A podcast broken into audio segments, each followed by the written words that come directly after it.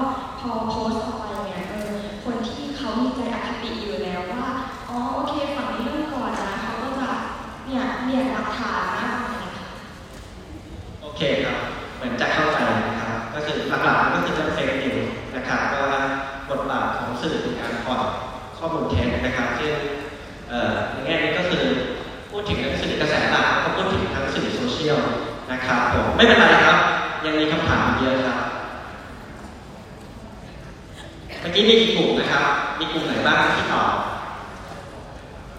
โอเคนะครับเขียนชื่อไว้นะครับ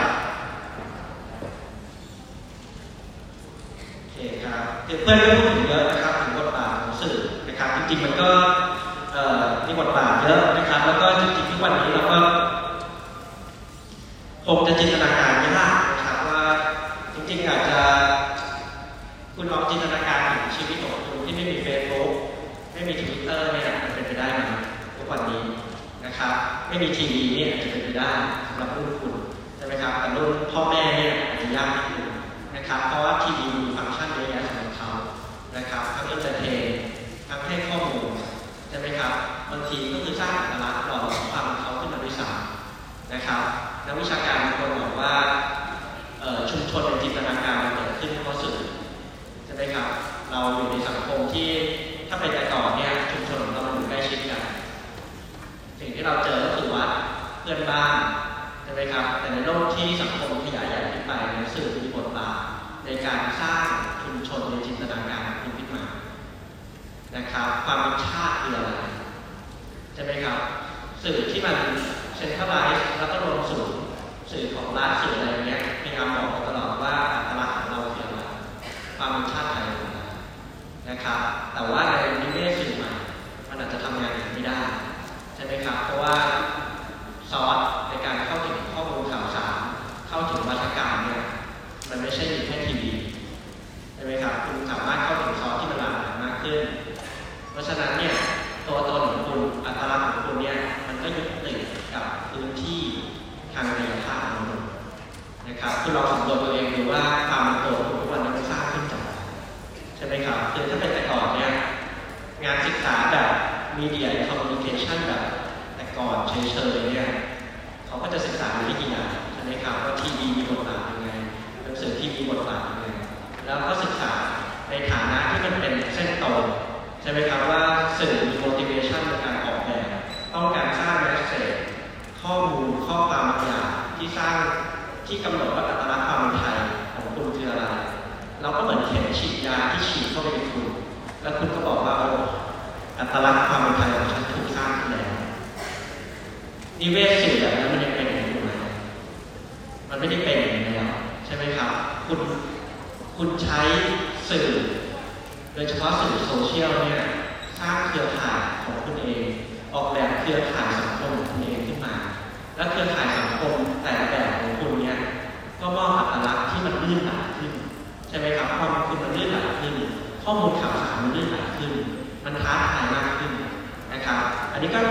ก็เป็นสิ่งที่เราทำไมเราถึงต้องศึกษาสื่อนะครับเอ่อผมไม่ได้จะไม่เปิดให้ดูแล้วกันนะครับ เพราะว่าใช้เวลาเดิ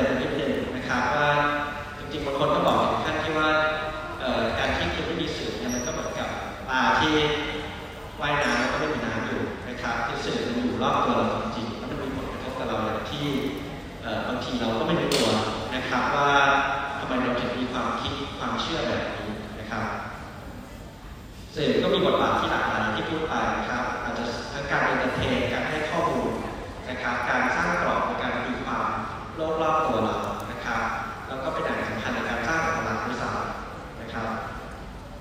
มีคำพูดเยอะแยะนะครับแต่ว่าเดี๋ยวผมจะเลือกมานะครับอันนี้นะครับก็บอกว่าทำไมเราถึงต้องศึกษาสื่อนะครับอันนี้ก็เป็นอาจารย์ด้านสังคมวิทยาที่มาศึกษาเรื่องสื่อ เราศึกษาสื่อนะครับ เพราะว่า เอ่อ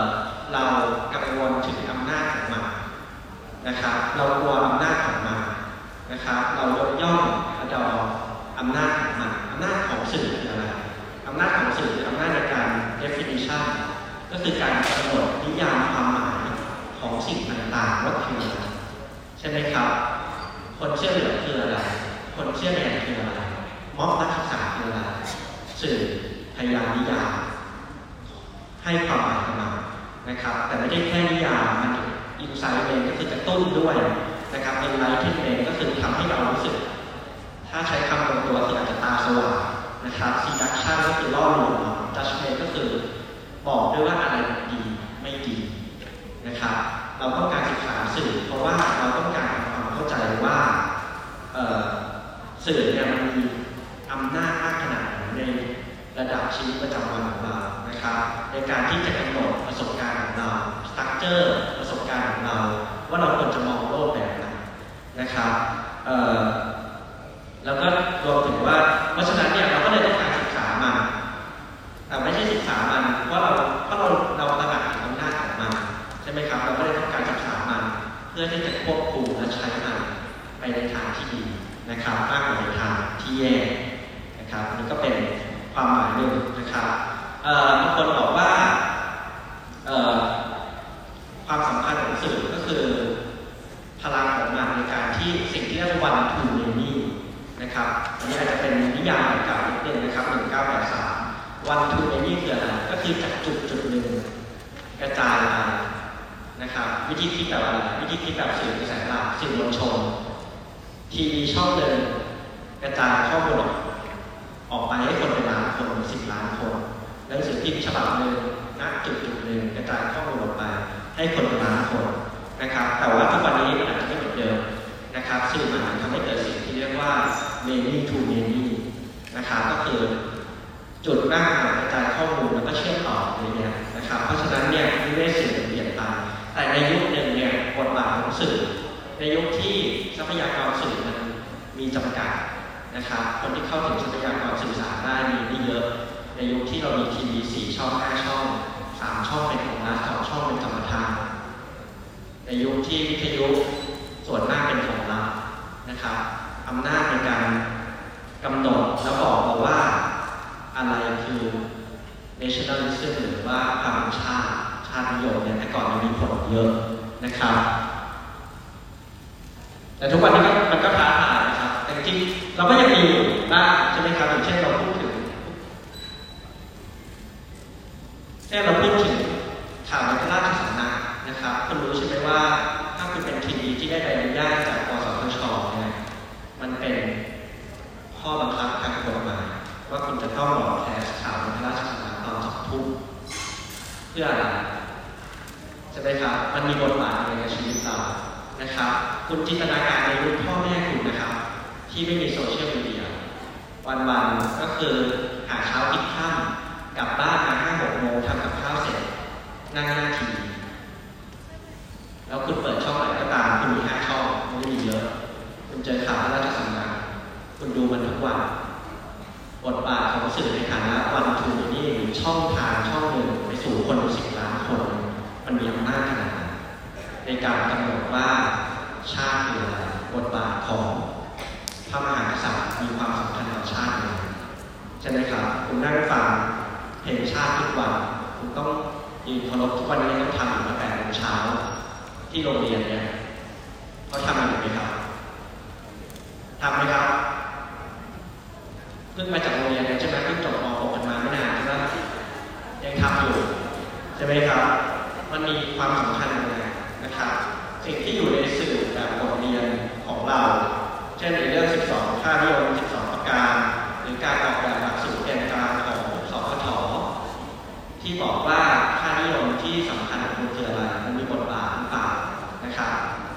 รวมถึงสื่อทั่วไปเช่นหนังเช่นเรื่องพิกแกที่มาบอกคุณว่า ความเป็นไทยคืออะไรใช่ไหมครับ คุณเป็นมาสเตอร์เชฟเชฟป้อมบอกคุณทุกวันว่า คุณเป็นคนไทย เพราะฉะนั้นคุณต้องรู้จักอาหารไทยบลาบลาบลายัดเยียดความเป็น nationalism นะเพราะฉะนั้นในแง่ในในยุคหนึ่งอย่างน้อยที่สุดเนี่ยจริงๆในทุกวันนี้ก็ยังเป็นอยู่ว่าสื่อมีความสำคัญ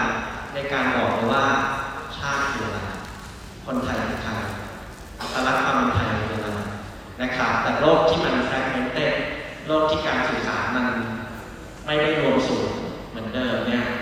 ความเป็นชาติถูกท้าทายขึ้นนะครับโอเคผมข้ามนะครับโอเค ยังมีเรื่องอื่นอีกใช่ไหมครับ เช่นเรื่องที่บอกว่าบางคนบอกว่าสื่อพูดถึงสื่อในฐานะที่เอ่อมันมีบทบาทในระดับที่ว่าไม่มีไม่มีพาร์ทไหนในโลกนี้ มีกิจกรรมของมนุษย์อะไรนะครับ ที่ไม่ได้เกี่ยวข้องกับสื่อนะครับ สังคมทั่วโลกเนี่ยต่างถูกเชฟถูกกำหนดถูกรีเชฟ for better or for worse ก็คือไม่ว่าจะดีขึ้นหรือแย่ลงนะครับด้วยการเปลี่ยนแปลงของสิ่งที่เรียกว่าสื่อระดับโลกนะครับผมทุกวันนี้เราก็เลยกลายเป็นเหมือนกับว่ามันก็เลยกลายเป็นส่วนของชีวิตเราในแง่นี้พูดถึงบทบาทของสื่อในมิติที่มันเกี่ยวข้องกับโลกาภิวัต นะครับ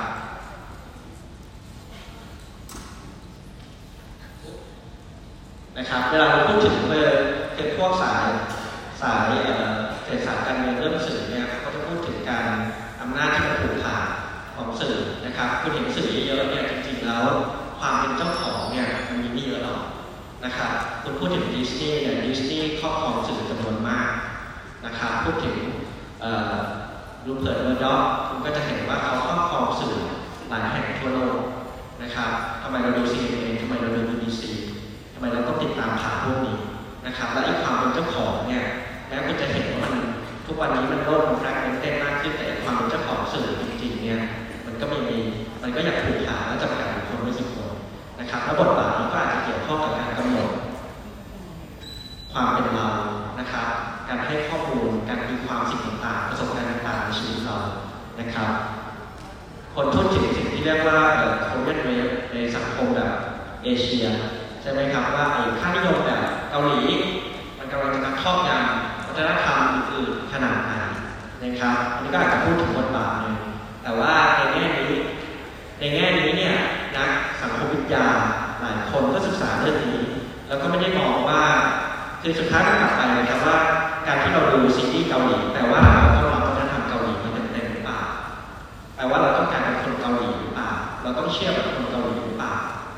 นะครับหรือจริงๆแล้วเราสามารถเอาสิ่งที่ดีๆ จากความเป็นเกาหลีมาผสมกับความเป็นไทย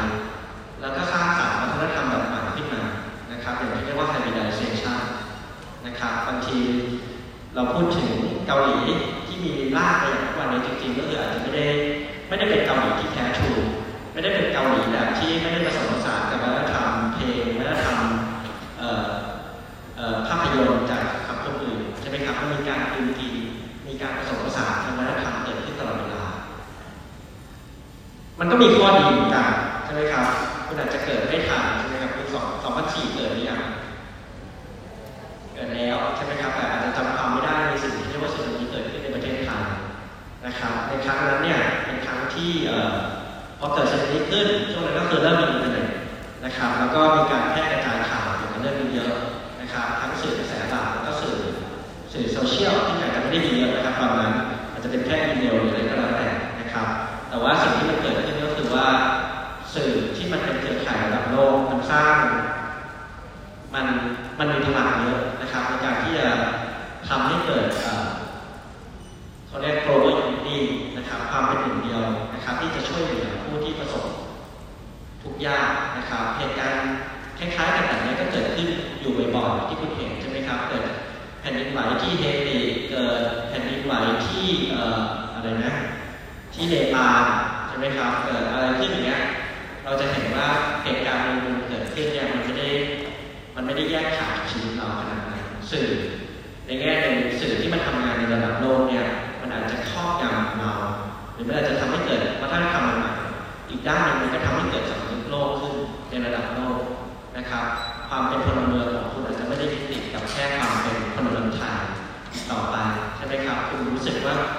คุณไม่ได้สังกัดเฉพาะประเทศไทย บนพื้นที่เท่านั้นคุณรู้สึกว่าคุณเป็นพลเมืองโลกด้วยเพราะสื่อมันทำงานในระดับโลกมากขึ้นหรือเปล่านะครับมันก็จะเป็นส่วนหนึ่งนะครับนี่ก็จะไม่ได้เปิดแล้วกันนะครับแค่ได้ยินเพลงนี้นะยาโดนะครับเป็นเพลงที่เก่ามากสมัยเด็กๆนะครับ แล้วก็เป็นเพลงสมัยที่ไมเคิลแจ็คสันนะครับร้องก็ระดมทุนเพื่อช่วยเหลือภาวะแผ่นดินก็คือทุกยากในในในแอฟริกานะครับซึ่งก็เป็นเพลงที่คนบอกเฮ้ยสร้างความรู้สึกว่า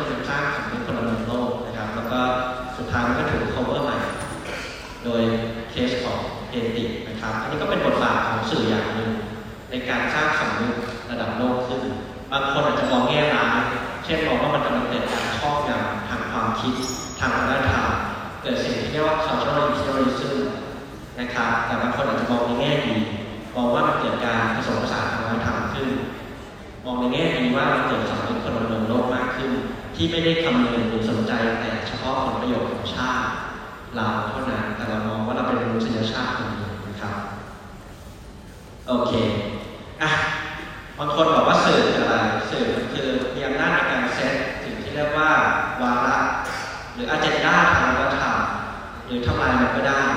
นะครับ มีอำนาจในการที่จะส่งผลกระทบต่อในกระบวนการทางการเมืองนะครับหรือว่าถูกผลกระทบจากกระบวนการทางการเมืองด้วยก็ได้นะครับ มีหน้าที่ในการให้ข้อมูล หรือกระทั่งหลอกลวงก็ได้นะครับ เพราะเราได้เห็นว่ารวมถึงพูดถึงบทบาทของสื่อนะครับ ในฐานะที่รับใช้ทุนในการที่จะสร้างเฟรม ให้เกิดไอเดียโลจีหรือตัวไอเดียโลจีคืออะไรอุดมการณ์บางอย่างรับใช้เพื่อสนับสนุนการมีอยู่ เช่นอุดมการณ์แบบทุนนิยม เสรีนิยมนะครับนั่นก็คือหน้าที่ของสื่อครับตัวอย่างที่ยกมานะครับอย่างเช่นเคสอย่างเมื่อ30-40ปีที่แล้วเนี่ยแทบจะค่อนข้างตอนนั้นมันมีการดีเบตเยอะใช่ไหมครับแล้วก็ ว่าเราเราเราไม่ให้มีการสูบบุหรี่เพราะสูบบุหรี่มันมีผลกระทบทางสุขภาพนะครับ สิ่งที่อุตสาหกรรมสื่อทำอะไรอุตสาหกรรมสื่อก็คือจ้างคนจ้างหมอไปจ้างนักวิจัยทั้งหลายเพื่อให้ข้อมูลแล้วก็ผลิตสื่ออย่างเนี้ยข้อมูลก็ออกมาเช่นว่าแบอกว่าเอาด็อกเตอร์หรือหมอคนที่คนเชื่อถือว่าเป็นคนที่มีความเชี่ยวชาญทางสุขภาพเนี่ยมาบอกว่าการสูบบุหรี่เนี่ยเป็นสิ่งที่ดีนะครับมันมีการโฆษณาเพราะฉะนั้นเนี่ยสื่อมันก็มีบทบาทในการที่จะ deceive หรือว่าหลอกลวงเราเหมือนกัน ทุกวันนี้เคสที่เกิดขึ้นและเห็นได้ชัดก็คืออย่างเช่นเรื่องโลกร้อนนะครับในทางวิทยาศาสตร์ก็ไม่ต้องเถียงกันแล้วว่าโลกร้อนมีจริงหรือเปล่าเกิดขึ้นจริงหรือเปล่ามันเกิดขึ้นจริงใช่ไหมครับแต่สิ่งที่ประเทศอุตสาหกรรมประเทศที่จะพึ่งพาการผลิตแล้วก็ปล่อยการคาร์บอนไดออกไซด์เยอะๆอย่างเช่นจีนอย่างเช่นอเมริกาทำเยอะๆคืออะไรนะครับก็คือการเช่นไปจ้างนักวิจัยด้านวิทยาศาสตร์เพื่อให้ข้อมูลที่บอกว่าโลกร้อนเนี่ยมันไม่ใช่สิ่งที่เป็นจริงมันไม่ได้เบสออนวิทยาศาสตร์นะครับอัน อันนี้ก็ทุกคนอาจจะเพิ่งเคยดูไปใช่ไหมครับ ดูกันแล้วเนาะดูยังครับ ดูพี่อยากไปยังครับ ไม่เคยดูหรอจริงเหรอครับลองเปิดดูนิดนึงก็ได้ครับท่านเวลาจริงเหรอไม่เคยดูพี่อยากครับ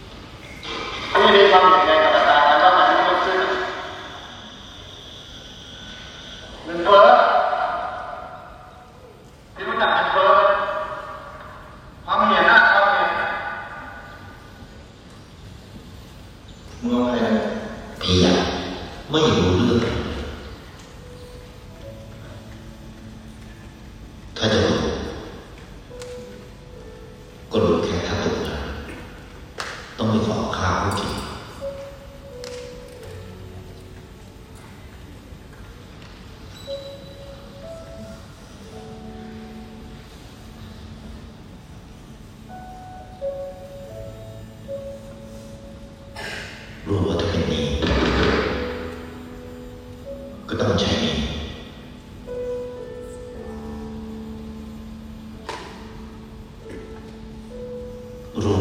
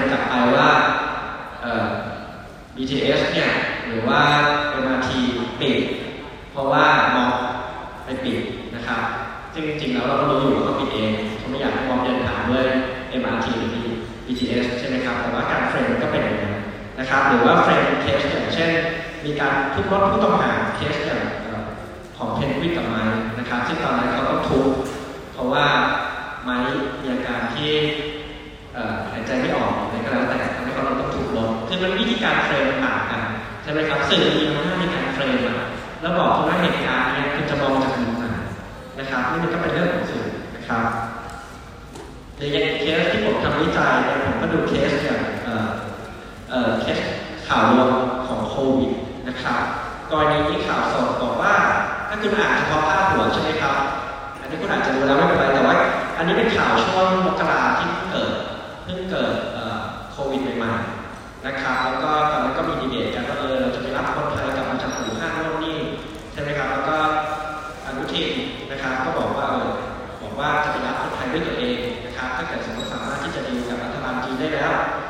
อถึงเวลาที่ต้องไปรับ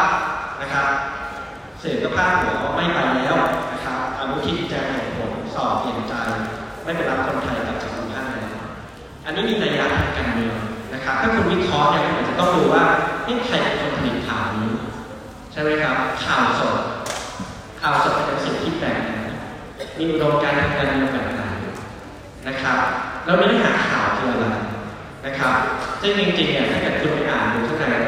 ว่าเออจริง ๆ รัฐบาลไทยเนี่ยยังไปรับคนไทยกลับจากอู่ฮั่นอยู่ เพียงแต่ว่าคุณอนุทินไม่ไปเนื่องจากว่าในฐานะรัฐมนตรีกระทรวงสาธารณสุขถ้าไปแล้ว จะต้องกักตัว 14 วันแล้วกลับมาทำงานไม่ได้นะครับ ซึ่งชอบทำมาจริงๆก็ชอบทำแล้วมีเหตุผลองมันนะครับแต่สิ่งที่เสร็จสื่อพยายามจะทำในกรณีที่สิ่งที่เรียกว่าคลิปเดทclickbait คืออะไร clickbait ก็คือการล่อให้คุณคลิกเข้าไป เอาเหยื่อล่อให้คุณคลิกเข้าไปด้วยการพาดหัวแบบหวือหวาด้วยการพาดหัวแบบที่ทำให้เราเข้าใจผิดนะครับเคสนี้มันก็คล้ายๆกันนะครับ ถ้าเกิดคุณลองไปอ่านทวิตเตอร์ไม่ใช่เฟซบุ๊กที่โพสข่าวเนี่ยคุณก็จะเห็นว่าคนตีความสื่อเนี่ยไปในทางที่เข้าใจว่าอนุทินเนี่ยเข้าใจว่ารัฐบาลไทยไม่ได้รับคนไทยกับจากอู่ฮั่นแล้วนะครับอันนี้มันก็เป็นขีดเบสแบบหนึ่งแล้วมันก็ให้ข้อมูลที่มันบิดเบือน นะครับจริงๆก็มีหลายเคสเหมือนกันนะครับผมไปข้าเคสนี้ไปเคสอีกเคสหนึงนะครับ ซึ่งคุณอาจจะเจอในสิ่งเยอะขึ้นคือสิ่งที่เรียกว่า advertorial รู้จัก advertorial ไหมครับในเนทีแอดอ๋อไม่รู้จักกันเหรอรู้จักกันไหม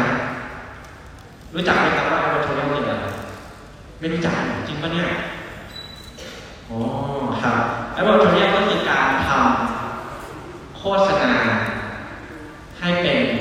เนื้อเดียวกับเนื้อหาให้เป็นส่วนหนึ่งของเนื้อหาคือถ้าเป็นแต่ก่อนสมมติคุณดูทีวีเนี่ยคุณดูละครเสร็จ5นาที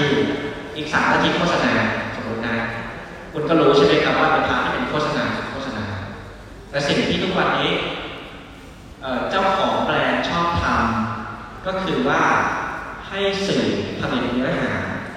ที่เป็นโฆษณา โดยที่คนอ่านอาจจะไม่รู้ว่าเป็นโฆษณา เข้าใจไหมอ่าเนี่ยคือเนทีฟแบบนะครับคือการทำให้เนื้อหาโฆษณาคือเป็นเนื้อเดียวกับ กับตัวเนื้อหาข่าวเพราะอะไร ถ้าเกิดเป็นโฆษณา เวลาคุณดูโฆษณาสิ่งที่คุณตั้งคำถามก็คือโอเคแบรนด์นี้โฆษณาเนื้อหาแบบนี้ โฆษณาผลิตภัณฑ์ตัวเองแบบนี้ เราก็ต้องตั้ง มันจริงไม่จริงยังไงแล้วเราก็รู้ว่าอันนั้นเป็นโฆษณา แต่ว่าถ้าเกิดเราทำโฆษณาให้เป็นเนื้อหาทำโฆษณาให้เป็นข่าวคุณจะมี assumption ต่างๆหรือเปล่าเพราะคุณเชื่อว่าอันนั้นไม่ใช่โฆษณา คุณอาจจะเชื่อว่ามันคือเนื้อหาข่าว คุณคิดว่ามันคือข้อเท็จจริงใช่ไหมครับ มันไม่ใช่การโฆษณาชวนเชื่อนะครับ เคสที่เกิดขึ้นในเคสนี้ก็คือการที่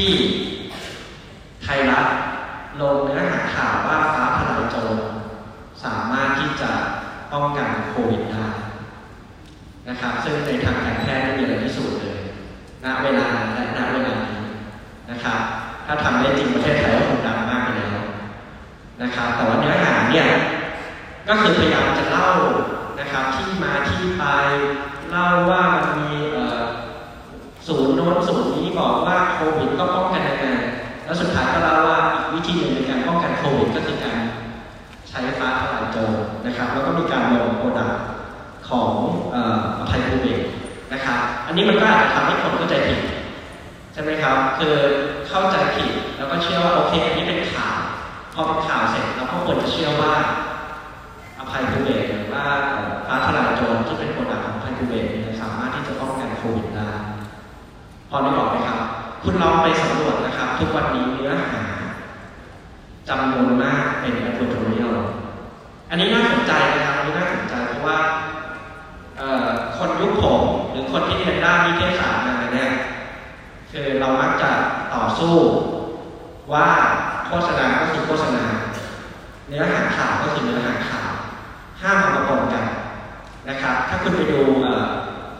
วิธีคิดแบบเก่าๆนะครับ ก็คือสมมติคุณไปดูแบบกองสื่อพิมพ์แต่ก่อนเนี่ยฝ่ายที่เป็นเซลล์กับฝ่ายที่เป็นบรรณา แยกขาดกันห้ามทำงานด้วยกันนะครับก็ถือว่าโฆษณาไม่มีสิทธิ์มาแทรกแซงการทำข่าวของฝ่ายบรรณาธิการนะครับ เพื่อการันตีว่าเนื้อหาของข่าวมันจะไม่ถูกแทรกแซงจากถูกจากทางการเมืองทั้งหลายนะครับ อันนี้เป็นจริยธรรมพื้นฐานของคนทำสื่อซึ่งทุกวันนี้จริยธรรมนี้กำลังจะถูกทำลายลง คุณอาจจะไม่เคยสังเกต ผมแปลกใจนะถ้าคุณไม่สังเกต คุณเคยสังเกตไหมครับว่าคุณเคยตั้งคำถามไหมว่า เอ๊ะเนื้อหาข่าวเนี่ยเป็นโฆษณา เคยไหมโอ้ อันนี้น่าสนใจครับอยากรู้จริง คุณคุณรู้ไหมเคยรับอ่านเนื้อหาที่พยายามจะแทรกแทรกโฆษณาเข้าไปในนั้นเนี่ยแบบเนียนๆนะคุณรู้ไหมเป็นโฆษณาทราบใช่ไหมครับ ทราบไหมคือสิ่งหนึ่งเนี่ยที่คนทำสื่อทุกวันนี้ หลอกผมผมใช้คำว่าหลอกตัวเอง แต่เขาผมใช้คำว่าบอกตัวเองนะครับว่าการทำ advertorial หรือการทำเนทีฟแบบมันโอเค ก็คือการบอกว่า ก็ทำไปสิก็คือคนอ่านก็ฉลาดเรารู้อยู่แล้วว่านี่คือโฆษณาใช่ไหมครับ แต่คำถามคือมันจริงหรือเปล่านะครับ แล้วจริง ๆ แล้วมันควรทำหรือเปล่าด้วยนะครับ แต่ถ้าอยากคุณไปสังเกตอยากให้เริ่มตั้งแต่วันนี้นะครับ จริง ๆ แล้วเนี่ยโฆษณาที่เป็นโปรโมชั่นเยอะมาก ในสื่อที่คุณอาจจะคิดว่าไม่น่าทำนะครับ ผมยกตัวอย่างเลย จริง ๆ จริงๆมันคือความอยู่รอดของเขาแล้วก็เข้าใจได้นะครับ แต่ว่าแต่ละที่ก็จะมีจริยธรรมในการโฆษณาต่างไปนะครับ อย่างเช่นโฆษณาทางการเมืองเนี่ยจริงๆไม่ควรทำอยู่แล้ว คุณก็จะเห็นว่าจริงๆแล้ว สื่ออย่างคุณลองไปดูนะครับ สื่ออย่างเช่น Standard สามารถที่จะลงข่าวนักการเมืองที่แทบไม่มีใครรู้จักเลยสี่ห้าติดกันในเวลาใกล้ๆกันคำถามก็คือว่าถ้าเกิดคุณเป็นสื่อคุณต้องคัดเลือกเนื้อหาที่ทำให้คนอ่านสนใจ คุณก็ต้องตั้งคำถามเลยว่าการไปตามนักข่าววันนี้สี่ห้าข่าวติดต่อกัน มันเป็นแอปโปรโตเรียลทางการเมืองหรือเปล่านะครับสื่อ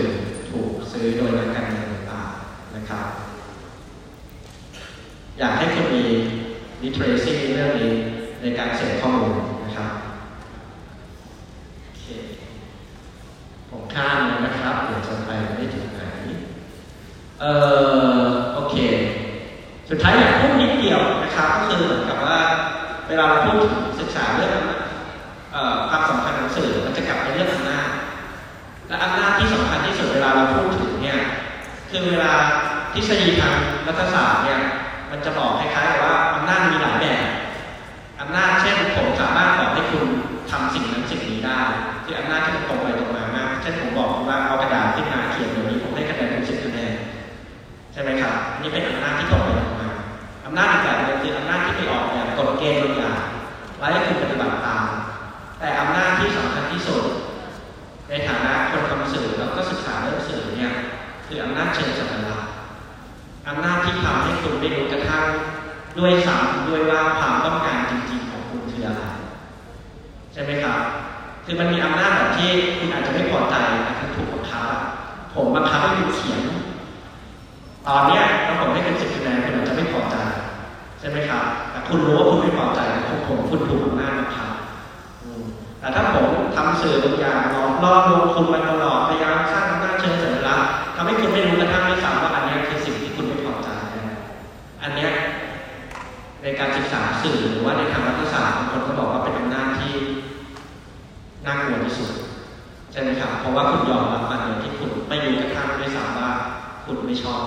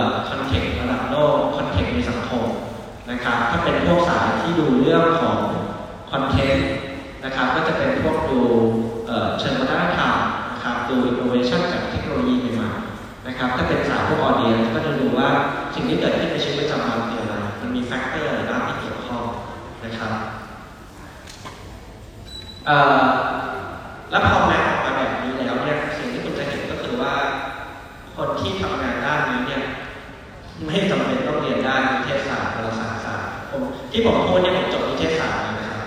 ซึ่งผมคิดว่าเป็นปัญหานะครับ การศึกษาด้านนิเทศศาสตร์ของไทยมีปัญหามากนะครับ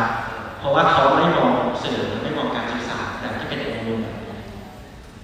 ทุกวันนี้อาจจะเปลี่ยนแล้วนะครับ ผมไม่รู้แต่สมัยผมเรียนเนี่ยเมื่อสิบกว่าปีที่แล้วเนี่ยไม่เป็นแบบนี้นะครับพอคุณศึกษาเรื่องพวกนี้ แล้วคุณมีสามก้อนหลักเนี่ยคุณก็จะเห็นว่า คุณไม่ต้องเป็นนักนิเทศศาสตร์นักวารสารศาสตร์ เรื่องนี้ได้ใช่ไหมครับคุณเป็นนักจิตวิทยาพวกจากนักจิตวิทยาจะศึกษาเนี่ยศึกษาว่าออเดียนรับสื่อแล้วมันมีผลกระทบกับเขาอย่างไรใช่ไหมครับพวกสายเอ่อ anthropology ก็คือสายพวกมนุษยวิทยาสังคมวิทยา จะดูบริบททางสังคมกับการใช้สื่อในชีวิตประจำวันนะครับ ถ้าเกิดขึ้นมาหน่อยพวกมีเดียคอนเทนต์เนี่ยก็จะเป็นสายที่เรียนอาจจะเรียนวรรณกรรมใช่ไหมครับ หรือว่าเรียนพวก cultural study มาเอ่อ หรืออาจจะเป็นพวกสายวิทยาศาสตร์เลยก็ได้ พวก information study เลยก็ได้ใช่ไหมครับ ส่วนข้างบนเนี่ยถ้าคุณดูระดับสถาบันนะครับ มันก็จะเป็นพวกเรียนรัฐศาสตร์ เรียนเศรษฐศาสตร์ เรียนกฎหมายนะครับ จะมีคนทำกฎหมายสื่อเยอะแยะมีคนทำเศรษฐศาสตร์ ที่เกี่ยวข้องกับ telecom เยอะแยะเต็มไปหมดนะครับ หรือว่ามีคนกระทั่งดูว่าแบบพวกสายรัฐศาสตร์ก็มาจับจริงสายรัฐศาสตร์ก็อาจจะอยู่ตรงนี้ได้เหมือนกันนะครับ แล้วก็ ศึกษาเชิงประวัติศาสตร์ว่ามันมีความเปลี่ยนแปลงด้านบนของบริบททางการเมืองทางสังคมมีผลต่อการผลิตสื่อมีผลต่อการตีความสื่อนะครับ อันนี้ก็คือเป็นการแ r ก c ิ i field ให้คุณเห็นนะครับ ว่าถ้าเกิดคุณศึกษาด้าน media communication แล้วเนี่ยคุณจะศึกษาอะไรยังไงบ้างแล้วจริงๆแล้วมันมีก้อนอะไรบ้างนะครับแล้วจริงๆมันมีความเป็น interdisciplinary มากๆนะครับเวลาเราพูดถึงการศึกษาเราพูดถึงสื่อเนี่ยมันคือ field นะครับผมเชื่อว่ามันไม่ใช่ discipline มันคือ field ในการศึกษา และคุณสามารถหยิบยืมความรู้จาก discipline ต่างๆ มาใช้ในการศึกษาได้นะครับ สายวิทยาศาสตร์สายวารสารศาสตร์มักจะภูมิใจที่ตัวเองเป็นเป็นและทำได้ทุกอย่าง ซึ่งผมเคยชั่นเรื่องนี้นะครับว่าสุดท้ายคุณต้องไปยึดว่าคุณมีดิสซิปลินอะไรบ้างในการศึกษาสื่อแล้วก็การสื่อสารนะครับ พูดแบบนี้โดยจำเราสัมผัสได้นะครับ สุดท้ายก็คืออย่างที่บอกก็คือเวลาเรา mapping field เนี่ยเราศึกษาเรื่องอำนาของสื่อนหลักเราดูความสำคัญของสื่อเป็นหลักแต่คุณก็ใช้ approach ที่หลากหลายในการศึกษาความสำคัญของสื่อแล้วก็การสื่อสารได้นะครับมันมีโมเดลใหญ่ๆที่ใช้ในการศึกษาสื่อ approach ใหญ่ๆที่เรียกว่า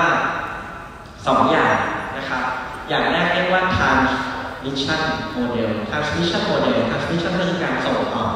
ใช่ไหมครับ มันเป็นฝั่งอเมริกานะครับ พวกอเมริกาเนี่ยคิดแบบนี้ในในช่วงต้นนะครับ มองแบบเป็นโมเดลที่ใช้ในการส่งสารจากจุดหนึ่งไปยังจุดหนึ่งนะครับ ให้ความสำคัญกับเทคโนโลยีในการส่งสารนะครับ แล้วก็สนใจเรื่อง influence กับ effect ก็คือดูว่าสื่อมีผลกระทบกับเราอย่างไรในชีวิตประจำวัน นะครับ อีกฝั่งหนึ่งนะครับ อีกฝั่งหนึ่งเนี่ยเป็นพวกสายวิชวลวิชวลโมเดลวิชวลก็คือเหมือนพิธีกรรมคือเชื่อว่าสื่อจะสร้างชุมชนใหญ่ขึ้นมานะครับ อันนี้เป็นสายยุโรป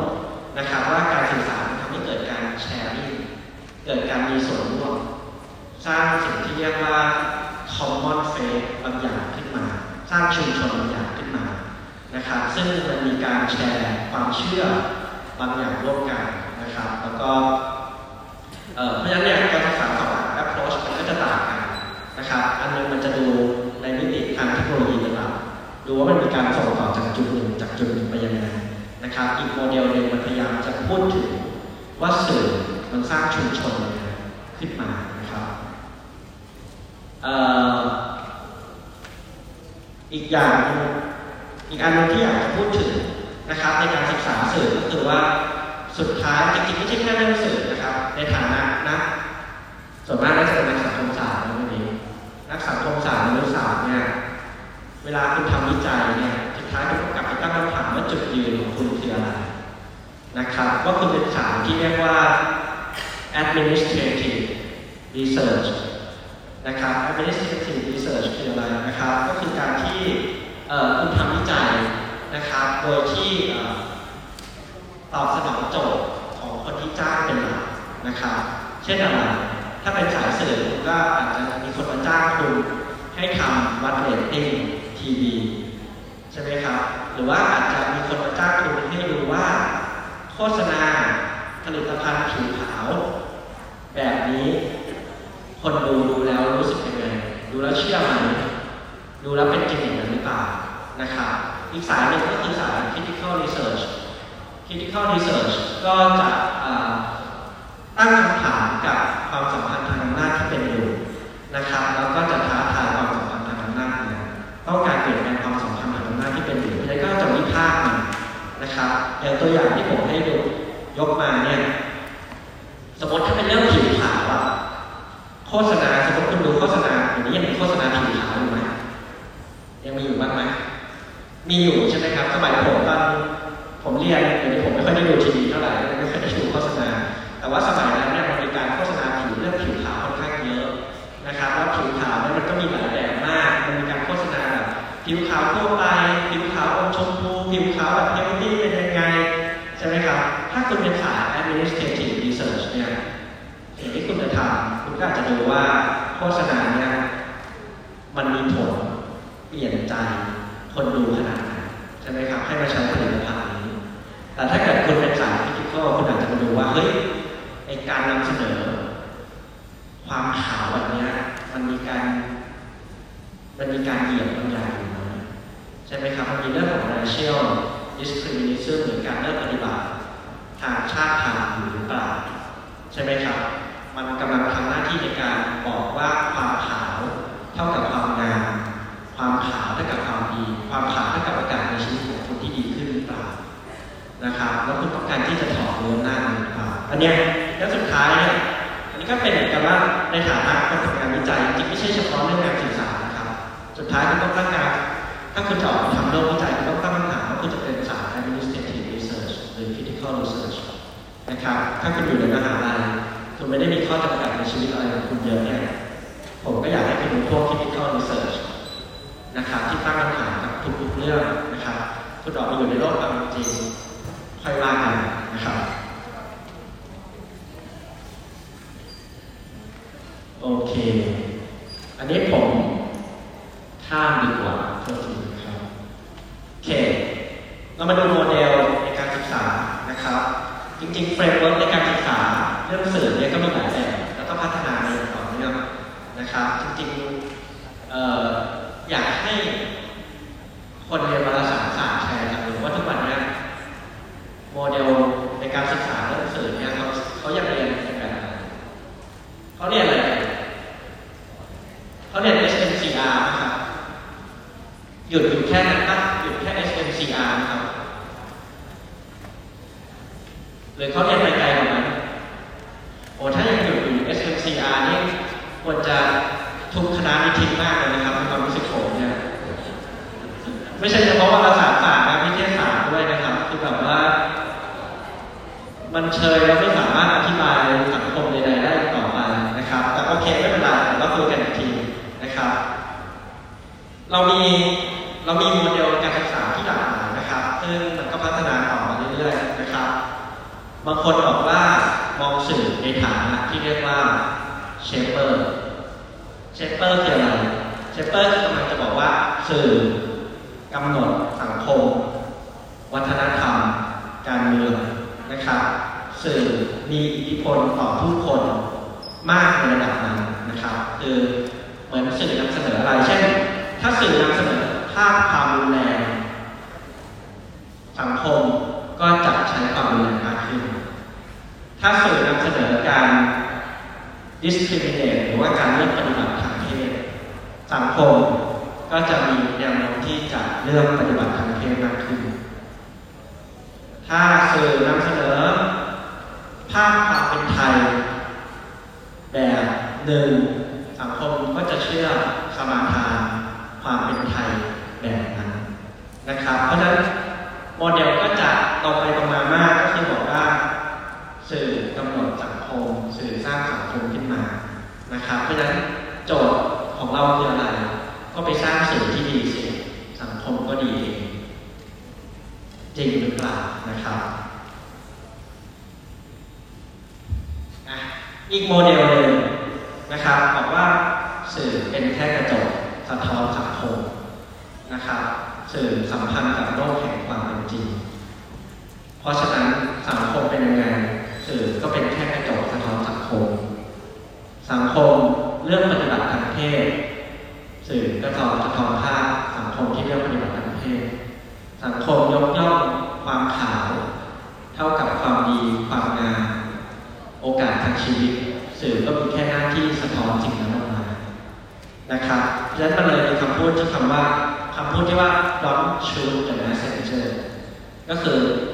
อย่าไปทำร้ายคนที่เป็นคนส่งสารนะครับเพราะสื่อไม่ได้ทำอะไร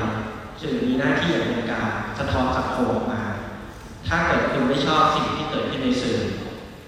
สิ่งที่คุณควรทำก็คือไปเปลี่ยนสังคม ไม่ใช่เปลี่ยนสื่อนะครับเพราะสื่อแค่เป็นคนแค่สะท้อนแนวคิดนี้เท่านั้นนะครับ คนที่สมาทานก็เชื่อแนคิดนี้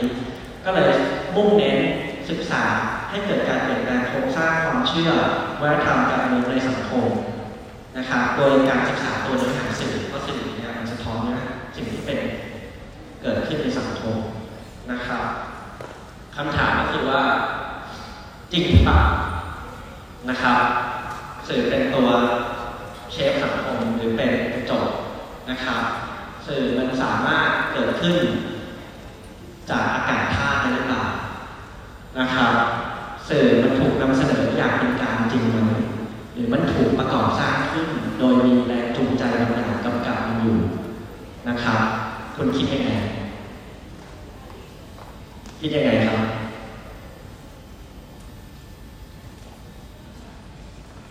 คิดยังไง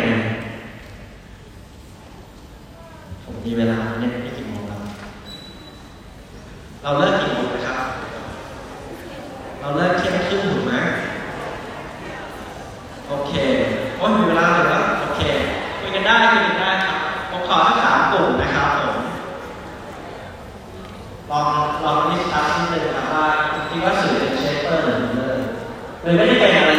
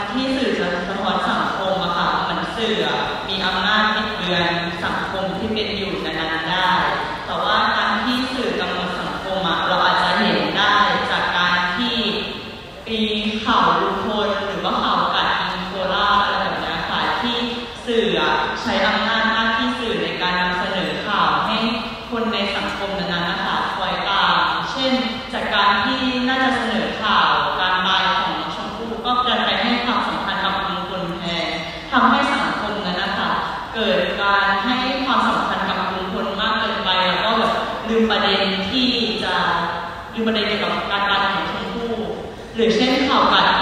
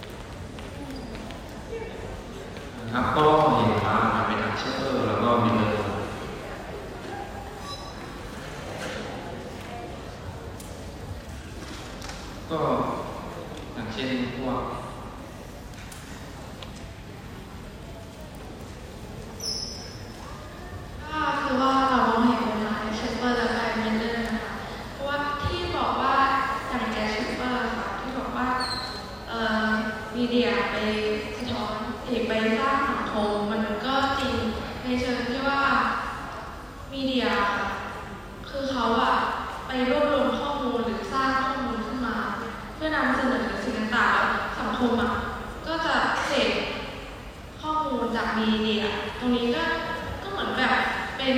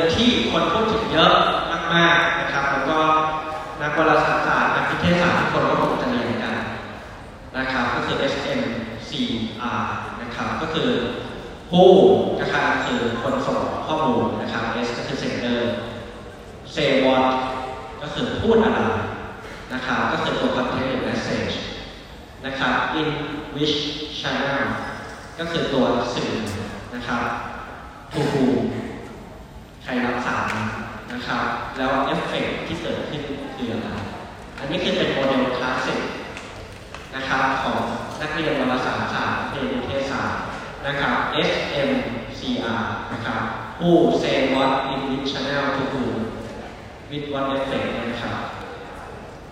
จริงๆผมควรจะลง channel นะ SMCR โอเคครับผมซึ่งโมเดลนี้มันก็พยายามอธิบาย คือข้อดีของโมเดลนี้ก็คือพยายามให้เห็นว่า การสื่อสารมันมีองค์ประกอบอะไรบ้างมันไม่ใช่แค่สื่ออย่างเดียวใช่ไหมครับ แต่ในกระบวนการสื่อสารมันมีทั้งผู้ผลิต มีทั้งเนื้อหา มีทั้งเทคโนโลยี แล้วก็มีทั้งผู้รับสารนะครับ ซึ่งแต่ละองค์ประกอบมันมีส่วนสำคัญต่อกระบวนการสื่อสารทั้งหมดนะครับ ดังนั้นเราจะศึกษาองค์ประกอบหนึ่งโดยไม่คำ กระบวนการสื่อสารได้ดีพอนะครับ แต่ ก็มีข้อวิจารณ์เหมือนกันว่าโมเดลนี้คุณพยายามอธิบายองค์ประกอบต่างๆกระบวนการสื่อสารก็จริง แต่ว่ากระบวนการสื่อสารที่เห็นอยู่มันก็จะมีลักษณะที่เรียกว่า one way ทิศทางเดียวเป็น linear process นะครับ ก็คือ ผู้ส่งสารใช่ไหมครับส่งสารผ่านสื่อไปยังผู้รับแล้วก็สร้างผลกระทบบางอย่างซึ่งเกิดขึ้นกับผู้รับ นะครับโมเดลนี้มองว่าคนที่โมเดลนี้มันเป็นลีเนียแบบนี้สิ่งที่เราเห็นก็คือเขาให้ความสำคัญกับคนส่งสารเยอะนะครับเพราเป็นคนที่แอคทีฟในขณะที่คนที่รับสารเป็นคนที่ passive นะครับ passive ก็แปลว่าคือคนรับสารตามโมเดลนี้นะครับผ่านเข้ามาสิ่งที่เกิดขึ้นกับโมเดลนี้คือคนที่พวกที่ใช้เยอะๆเลยก็คือพวกนักประชาสัมพันธ์ นักโฆษณานะครับซึ่งมักจะมองว่าโอเคสารที่คุณผลิตขึ้นจะมีผลกระทบกับผู้รับยังไงนะครับ ซึ่งเดี๋ยวเราจะคุยกันว่าจริงๆแล้วทุกวันนี้มันอาจจะมีความซับซ้อนกว่านั้นนะครับ โดยเฉพาะโลกที่มันมีโซเชียลมีเดียมีมีเดีย แล้วคนที่เป็นผู้รับสารเนี่ยมีลักษณะที่เป็นแอคทีฟมากขึ้นนะครับ และอย่างหนึ่งข้อวิจารณ์อย่างหนึ่งของโมเดลนี้ก็คือสังคมบริบททางสังคมบริบททางวัฒนธรรมหายไปนะครับเราผมว่าสื่อมันทำงาน out of context ใช่ไหมครับ บริบททางสังคมที่มันมีส่วนกำหนดในการผลิตเนื้อหา เป็นแรงจูงใจให้เซนเดอร์เป็นคนส่งนะครับสร้างภูมิหลังบางอย่างให้กับผู้รับสารในการตีความเนี่ยมันหาย คำถามก็คือว่าโมเดลที่มองแค่ SNCR เนี่ยมันสามารถอธิบายที่สังคมได้จริงหรือเปล่านะครับก็มีคนโมเดลนี้เนี่ยก็นำไปสู่สิ่งที่พวกสื่อชอบใช้กันเหมือนกันก็คือทฤษฎีซูเปอร์เชยนะครับอย่างทฤษฎีเข็มฉีดยานะครับ ใช้กันหรือเปล่านะครับ ขอโทษทีนะครับที่มี judgement กับมันนะครับแต่มัน มันคือทฤษฎีที่คนรุ่นคุณไม่ควรจะเชื่อเลย คนรุ่นคุณที่สามารถที่จะค้นหาข้อมูลได้หลากหลายคนรุ่นคุณที่สามารถที่จะเอาสื่อมารีมิกซ์ผสมผสานใหม่เล่าใหม่ใช่ไหมครับอย่างพวกคาราโอเกะใต้ดินอย่างพวกอะไรเนี้ยไม่ควรจะเชื่อโมเดลอย่างนี้เลยใช่ไหมครับว่ามันจะมีทฤษฎีที่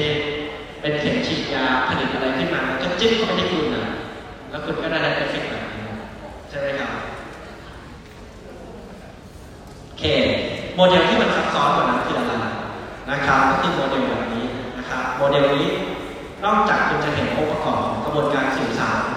แล้วนะครับ ซึ่งมันมีทั้งหลักๆเนี่ยคุณจะเห็นองค์ประกอบสี่การสื่อสารหลักสำคัญสี่อันนะครับ ซึ่งเขาจะเปลี่ยนจากคำว่า sender เป็น media industry เพราะว่าคำว่า media industry มันสะท้อนให้เห็นถึง motivation หรือแรงจูงใจในการผลิตมากกว่านะครับแล้วก็ media จากจาก receiver ก็เปลี่ยนเป็น media user เพราะว่าเขามองว่าคนไม่ใช่เป็นคนที่เป็น passive ที่ที่รับข้อมูลมาเฉยๆคนเป็นคนใช้สื่อ เลือกแล้วก็ตีความสื่อได้นะครับ ตรงกลางก็คือเป็นมีเดียเทคโนโลยีกับมีเดียคอนเทนต์นะครับ ซึ่งคุณจะเห็นว่าโมเดลมันไม่ได้เป็นลีเนีย โมเดลมันเห็นความซับซ้อนกว่านั้นนะครับ เห็น ปฏิสัมพันธ์ระหว่างสองทางนะครับเช่น media user ก็ไม่ได้เป็นคนรับสื่อเฉยๆนะครับเขาสามารถที่จะตีความสื่อได้เขาใช้เทคโนโลยีในการผลิตสื่อได้แล้วทั้งหมดทั้งมวลเนี่ยโมเดลนี้สะท้อนให้เห็นว่า องค์ประกอบในการสื่อสารเนี่ยมันทำงานภายใต้บริบททางสังคมที่ครอบอยู่ด้วยนะครับ เพราะฉะนั้นคุณก็จะเห็น ช่นผมยกตัวอย่างผิวขาวใช่ไหมครับโฆษณาผิวขาว แล้วคุณไปศึกษาคุณก็บอกแค่ว่าโอเคเออโฆษณาผิวขาวมันสร้างเอฟเฟกต์ที่เกิดขึ้นกับคนดูยังไงเช่นดูแล้วอยากผิวขาวบ้างดูแล้วอยากผิวขาวชมพูบ้างก็เลยไปใช้ใช่ไหมครับ คุณจะเห็นความซับซ้อนมากกว่านั้นในการศึกษานะครับว่าคนที่ผลิตสื่อนั้นมี motivation ยังไง ทำไมถึงผลิตประกอบสร้างคอนเทนต์แบบนั้นขึ้นมาภายใต้บริบททางสังคม แล้วก็วัฒนธรรมแบบไหนแล้วบริบททางสังคมและวัฒนธรรมแบบไหนที่สร้างคนใช้สื่อขึ้นมา แล้วดีกว่าเป็นตัวคอนเทนต์ในลักษณะนั้นใช่ไหมครับคุณเห็นความซับซ้อนที่มาในเรื่องเดียวกันหลังจากที่คุณใช้โมเดลที่ต่างกันในการศึกษานะครับ เอ่อเดี๋ยวผมจะพูดรายละเอียดในแต่ละอันด้วยนะครับ แต่สั้นๆเนี่ยเราเห็นองค์ประกอบสี่อันนี้นะครับก็คือเรื่องของเทคโนโลยี เราจะเห็นว่าเทคโนโลยีสื่อแต่ละแบบมีคุณสมบัติเฉพาะตัวนะครับแล้วก็ถูกใช้ภายใต้บริบททางสังคม และวัฒนธรรมที่ต่างกันนะครับอย่างที่คุยไปว่าอินเทอร์เน็ตมีลักษณะก็คือมีมีคุณสมบัติที่แตกต่างจากทีวี ที่แตกต่างจากหนังสือพิมพ์แต่ก็ไม่ได้หมายความว่าอินเทอร์เน็ตจะนำไปสู่สังคมที่ดีขึ้น สังคมที่เปิดมากขึ้น สังคมที่คนเข้าถึงข้อมูลข่าวสารได้ดีขึ้น โดยทันที มันทำงานภายใต้บริบททางสังคมแบบนี้นะครับบริบททางสังคมวัฒนธรรมก็จะมีส่วนสำคัญเหมือนกันนะครับตัวมีเดียอินดัสทรีนะครับก็คือหรืออุตสาหกรรมสื่อเนี่ยก็เป็นคนที่ควบคุมกระบวนการผลิตการใช้เทคโนโลยี ซึ่งมันก็ทำงานภายใต้ความสัมพันธ์กับสถาบันอื่นในสังคมนะครับอย่างเช่นทำไมสื่อถึงต้องบอกแคส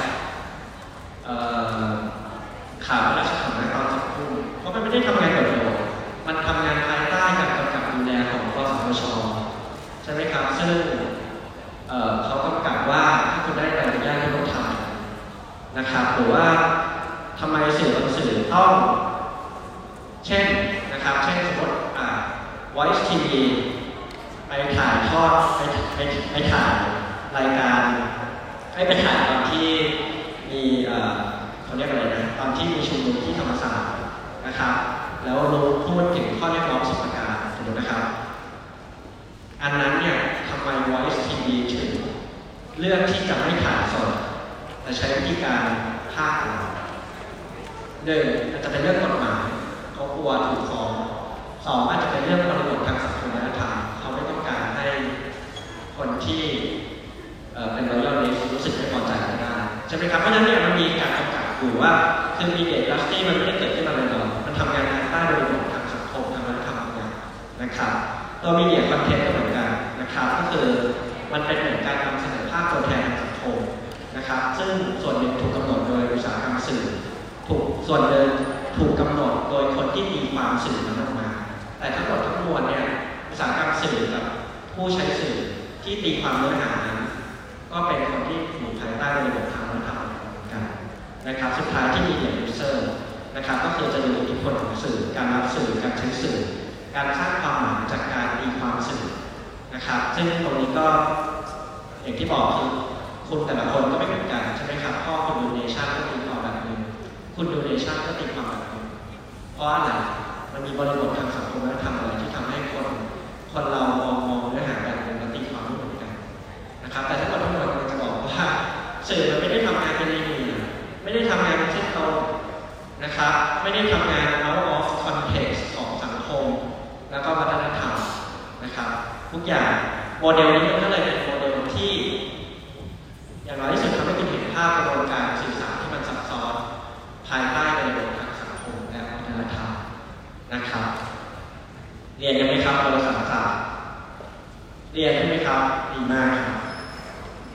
โอเคเอ่อผมอยากไปในแต่ละรัฐอีกเวฟและทำให้คุณเห็นเอ่อเอ่อทฤษฎีแล้วก็ดีเบตหลักๆนะครับ แต่ว่าเวลาที่น้อยผมก็จะไปเร็วๆนะครับเอ่อ element แรกที่อยากคุยก็คือเรื่องของเทคโนโลยีสื่อนะครับทุกวันนี้ก็มีสื่อที่มันหลากหลายมากขึ้นใช่ไหมครับโดยเฉพาะอินเทอร์เน็ตเนี่ยกลายเป็นสื่อที่เรียกว่า convergent นะครับสื่อที่เป็นทั้งวิทยุ สื่อที่เป็นทั้งทีวีสื่อที่สื่อที่เป็นทั้งหนังสือพิมพ์สื่อที่เป็น magazine ได้หมดใช่ไหมครับ เพราะว่ามันเป็นมัลติมีเดียนะครับคือสื่อต่อไปจะไม่ได้ไม่ได้กำหนดด้วยลักษณะ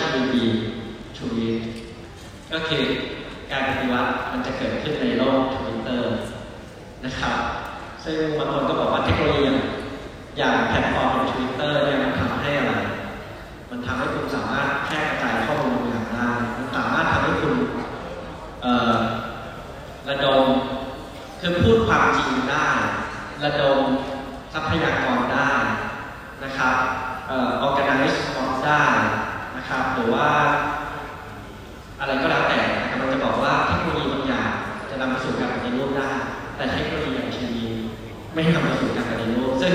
ซัมฮาวนะครับถ้าเราถึกวันมันก็อาจจะเป็นไปได้เหมือนกันนะครับ ถ้าเราไม่มีทวิตเตอร์เราเป็นแต่ทีวีเนี่ย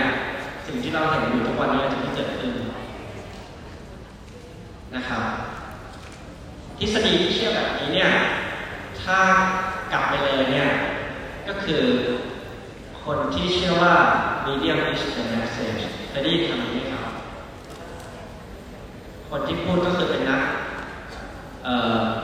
เป็นนักน่าจะนักสังคมวิทยาชื่อดังนะครับชื่อมาเชลแมคลูฮานนะครับก็คือคำพูดที่คลาสของเขาคือ the medium is the message ก็คือแปลว่าอะไรแปลว่าสื่อและความสามารถของสื่อในที่นี้หมายถึงเทคโนโลยีสื่อนะครับ จะเป็นตัวกำหนดผลกระทบทางสังคมและก็วัฒนธรรมโลกที่เขาศึกษาแต่ก็ต้องเข้าใจคอนเทกต์กันด้วยนะครับว่าศึกษามาประมาณ 3-40 ปีที่แล้วเนี่ย มันเปลี่ยนจากโลกที่เอ่อเป็นโลกมุขปาฐามุขปาฐาที่การพูดเป็นหลักไปโลกสู่ปริ้นก็คือสื่อพิมพ์แล้วโลกอิเล็กทริกก็คือโลกที่เป็นทีวีเนี่ยมันมีผลต่อการสร้าง การกำการกำหนดโครงสร้างสังคมแล้วก็การกำหนดจิตใจของมนุษย์ยังไงนะครับคือในแง่นี้เนี่ยเขากำลังบอกว่า คือสิ่งสำคัญคือไม่ต้องไปศึกษาเนื้อหาสื่อคุณศึกษาสื่อ นะครับเพราะสุดท้ายเนื้อหาสื่อจะเป็นตัวกำหนดไอ้สื่อเป็นตัวกำหนดเนื้อหาสื่อเองนะครับคุณลองคิดตามนะครับว่าอันในแง่นี้ก็คือเป็นพวกที่โฟกัสเรื่องเรื่องเทคโนโลยีสื่อนะครับ อย่างเคสของแมคลูฮานเนี่ยเขาค่อนข้างที่จะเอ่อพูดยากเขาชอบเขาชอบโทรทัศน์นะครับแล้วเขาก็บอกว่าโทรทัศน์หรือพวกทีวี satellite ทีวีดาวเทียม นะครับก็คือการขยายความเป็นมนุษย์ออกไปเกิดสิ่งที่เรียกว่า global village นะครับ global village ก็คือเอเป็นเป็นคนแรกๆที่พูดถึงว่าเองระบบการสื่อสารอย่างทีวีเนี่ยซึ่งมันสามารถบอแคสไปได้ไกลกว่าพื้นที่ทางภูมิศาสตร์ยุคหนึ่งเนี่ยสามารถทำให้เกิดสิ่งที่เรียกว่าชุมชนโลกขึ้นได้นะครับหมู่บ้านโลกนะครับเช่นก็พูดอย่างนี้ after modern industrial electric technology เนี่ย นะครับ ten hours and total resistance ก็คือเหมือนกับเอ่อระบบอิเล็กทริกซึ่งจริงๆตอนนั้นยังไม่มีอินเทอร์เน็ตด้วยซ้ำนะครับ มันทำให้เกิดไอ้โครงข่ายระบบนะครับที่มันไปไกลระดับโลกแล้วมันเปลี่ยนมันทำลายสิ่งที่เรียกว่าสเปซเป็นทางต่างมันทำให้เกิดชุมชนโลกนะครับในแง่นี้ต้องพยายามจะบอกว่าแมคโครฮาเนี่ยเชื่อว่าตัวสื่อมีความสำคัญกับตัวเนื้อหาสื่อ นะครับความสามารถของสื่อกำหนดบางสิ่งในสังคมนะครับสิ่งที่เขาพูดถึงก็คือการขยายความเป็นมนุษย์ออกไปจนเกิดสิ่งที่เรียกว่าชุมชนโลกนะครับโอเคเอ่อทฤษฎีกับเอ่อแมคโลฮันใช้คำว่า hot and cool co-media นะครับก็คือเขาแยกสิ่งเป็นสองแบบก็คือ hot and cold hot media คืออะไร hot media เนี่ยเขาพูดถึงตอนนั้น คือคุณต้องพูดถึงทฤษฎีนี้มันถูกสร้างขึ้นมาเมื่อประมาณ 30 ปีที่แล้วนะครับ hot media มันก็คือสื่อสิ่งพิมพ์แล้วก็วิทยุสื่อสื่อที่ hot media คือสื่อแบบไหนคือสื่อที่มีข้อมูลเยอะๆ data intensive มี high definition เรียกร้องความสนใจจากเราเยอะ จนไม่เหลือพื้นที่ให้คนที่รับสารเนี่ยมีส่วนร่วมมากนัก นะครับนี่คือการนิยามซึ่งถามความเห็นผมนี่คือ ผมไม่เชื่อนิยามนี้เลยนะครับ แต่โอเคเราก็เราก็ฝากไว้ก่อนว่าเขาพูดว่าอะไรส่วนโคมีเดียคืออะไรโคก็คือสื่อที่มันไม่ใช่ Data intensive ส่วนสื่อที่มัน low information intensity เพราะฉะนั้นมันเปิดให้คนสามารถที่จะมีส่วนร่วมกับมันได้มากขึ้น เขาพูดถึงโทรทัศน์นะครับ เพราะฉะนั้นยกตัวอย่าง เช่น การฟังกีฬาผ่านวิทยุที่มีคุณภาพทุกรายละเอียดนะครับ เป็น high definition data intensive นะครับอย่างที่เขาเรียกว่า hot media เนี่ยเปรียบเทียบกับการดูกีฬาผ่านทีวี ซึ่งเปิดให้คนสามารถตีความได้ตัวเองได้มากกว่า เขาก็เลยบอกว่าเออสื่อแบบโทรทัศน์เนี่ยมันดีนะครับเพราะมันทำให้คนสามารถที่จะเป็นโคมีเดียที่ทำให้คนมีส่วนร่วม แล้วก็ตีความกันได้มากกว่านะครับผมเอ่อ ฮานพูดถึงปริ้นปริ้นกับทีวีเปรียบเทียบกันนะครับว่าสื่อสิ่งพิมพ์เป็นยังไงเขาบอกว่าสื่อสิ่งพิมพ์มีส่วนในการสร้างมาตรฐานให้กับภาษาวัฒนธรรมนะครับหรือสิ่งที่เรียกว่า standardization นะครับ แล้วก็ทุกสิ่งถูกลดรูปกำกับโดยภาษาเขียนนะครับทำให้คนมองโลกเหมือนกันหมดนะครับทำให้คนแยกขาดเป็นปัจเจกเทียบกัน แล้วก็ไม่เปิดโอกาสให้มีปฏิสัมพันธ์นะครับ อันนี้หมายถึงสื่อ ฮอตมีเดียพวกปริ้นนะครับ แล้วก็สุดท้ายเขาบอกว่าไอ้เทคโนโลยีสื่อแบบปริ้นมีเดียเนี่ยทำให้เกิดความเป็นมาตรฐานการจัดลำดับขั้นทางวัฒนธรรมแล้วก็ความสันโดษของปัจเจกบุคคลนะครับ อันนี้คือพวกสาย technological determinism จะเชื่อประมาณนี้นะครับ ว่าสื่อเทคโนโลยีบางอย่างนำไปสู่ผลกระทบทางสังคมบางอย่างนะครับแต่เขาก็เปรียบเทียบด้วยว่าทีวีซึ่งเป็น electronic media เนี่ยมันดีกว่าอย่างนะครับ เขาเชื่อว่ามันคือสื่อแบบ cool นะครับ ซึ่งมัน low intensity ของข้อมูลข่าวสารนะครับ ซึ่งจะเปิดให้มีส่วนร่วมได้มากขึ้น ไม่เป็นทางการใกล้ชิดนะครับ แล้วเขาบอกว่ามันไม่บนสูงด้วยนะครับทำให้เกิดภาษาภาษาถิ่นกลับมานะครับ มันไม่ใช่การสร้างภาษามาตรฐานแบบพวกเกรนะครับนำไปสู่รูปแบบการสื่อสารที่หลากหลายไม่รวมสู่นำไปสู่หมู่บ้านโลกหรือ global village นี่คือผมผมไม่ลงรายละเอียดแต่แค่กำลังจะ ว่าเนี่ยมันคือ มันคือแนวคิดแบบพวก technological determinism คือคนที่เชื่อว่าสื่อเทคโนโลยีบางอย่างกำลังนำไปสู่ผลกระทบทางสังคมบางอย่างนะครับ โดยที่อาจจะไม่ได้มองบริบททางสังคมไม่ได้มอง media user ไม่ได้มอง media industry ไม่ได้ดู media content นะครับ ในทางกลับกันนะครับ มีนักวิชาการคนหนึ่งบอกว่าเฮ้ยเขาไม่เห็นด้วยกับแมคโครฮา แต่ว่าก็เป็นพวก medium risk message เหมือนกันนะครับ เชื่อในเทคโนโลยีกำหนดเหมือนกัน เขาบอกกับกันว่าในโลกที่ทีวีกลายเป็นโหมดในการสื่อสารหลักของเราเนี่ยมันทำให้เราไม่รู้ร้อนรู้หนาวกันทำให้เรา entertain ตัวเองในโลกทีวีไม่สนใจสังคมนะครับเขาเขียนหนังสือที่มีที่มีชื่อชื่อว่า amusing ourselves ก็คือ นเตอร์เทนตัวเองไปจนตายอะแต่ก็ไม่ได้สนใจสังคมไม่รู้จักสังคมนะครับ ในทางกลับกันกับในทางกลับกันกับกับแมคดูฮานเนี่ยนะครับ ก็คือคนที่ชื่อโพสแมนเนี่ยเขาเชื่อว่าสื่อสิ่งพิมพ์เป็นแหล่งข้อมูลที่ให้รายละเอียดที่มากต่อเนื่องแล้วก็สัมพันธ์กับชีวิตคนนะครับรวมถึงมันต้องการ reflection คือเวลาคุณอ่านหนังสือเนี่ยคุณจะรู้สึกมีส่วนร่วมกับเนื้อหานจิตใจ มันทำให้คุณสามารถคิดเชิงวิพากษ์ได้มันสามารถทำให้คุณหาข้อมูลเหตุผลได้ มากกว่าสื่อทีวีนะครับคุณลองคิดดูจริงไหมนะครับ ผมเป็นคนทำสิ่งพิมพ์ผมเป็นคนทำหนังสือผมก็ค่อนข้างเชื่อในทางที่ว่าสื่อสื่อแบบหนังสือเนี่ยมันทำให้คุณมี reflection กับมันได้มากกว่า มันทำให้คุณรุ่งเรืองกับมันได้มากกว่า มันทำให้คุณลงลึกกับเรื่องอะไรได้มากกว่า นะครับ อันนี้ก็คือความเชื่อของผมเหมือนกันนะครับ แต่ว่าถ้าเกิดเป็นโทรทัศน์เนี่ยโพสแมนกับเห็นต่างไปนะครับเขาบอกว่าโทรทัศน์คือการผสมความเร็วของภาพ แล้วก็เสียงเข้าด้วยกันนะครับ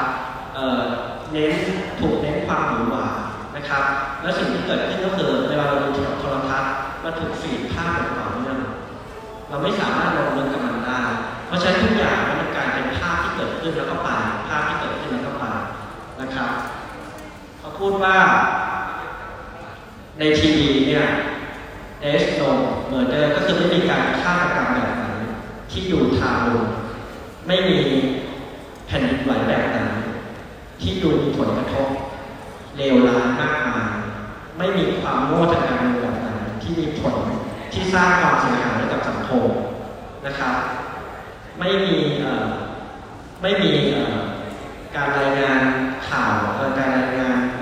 ภูมิอากาศในสภาพภูมิอากาศเนี่ยสภาพอากาศที่มันดูน่ากลัวทุกอย่างเกิดขึ้นเร็วมากนะครับในทีวีนะครับแบบ now this นะครับแล้วก็พูดถึงแบบว่าเออยันทุกอย่างมันก็มันทำให้เราไม่ไม่เห็นลงลึกกับมันคือคือในแง่นี้ก็มันจะพูดเขาเปรียบเทียบสลับกันก็คือเหมือนกับว่าเขาเชื่อว่า Postman เชื่อว่าสื่อแบบหนังสือมันทำให้เรารู้ลึกสื่อแบบทีวีเนี่ยมันคือการแฟลชภาพ แล้วทำให้เราไม่ ไม่ได้ลงลึกกับเหตุการณ์ไหนมองมันเป็นแค่เหตุการณ์ที่มาแล้วก็ผ่านไปไม่มีความสำคัญมากนะครับ เพราะฉะนั้นเนี่ยทั้งสองฝั่งคือพวก medium is the message ทูนะครับคือเชื่อว่าเทคโนโลยีสื่อ ซึ่งมีคุณสมบัติบางอย่างเนี่ยนำไปสู่ผลกระทบทางสังคมบางอย่างคู่นะครับ อินเทอร์เน็ตก็เหมือนกันก็มีคนถกเถียงเยอะ ใช่ไหมครับว่าอินเทอร์เน็ตทำให้เรามีคนเขียนหนังสือชื่อว่า Shallow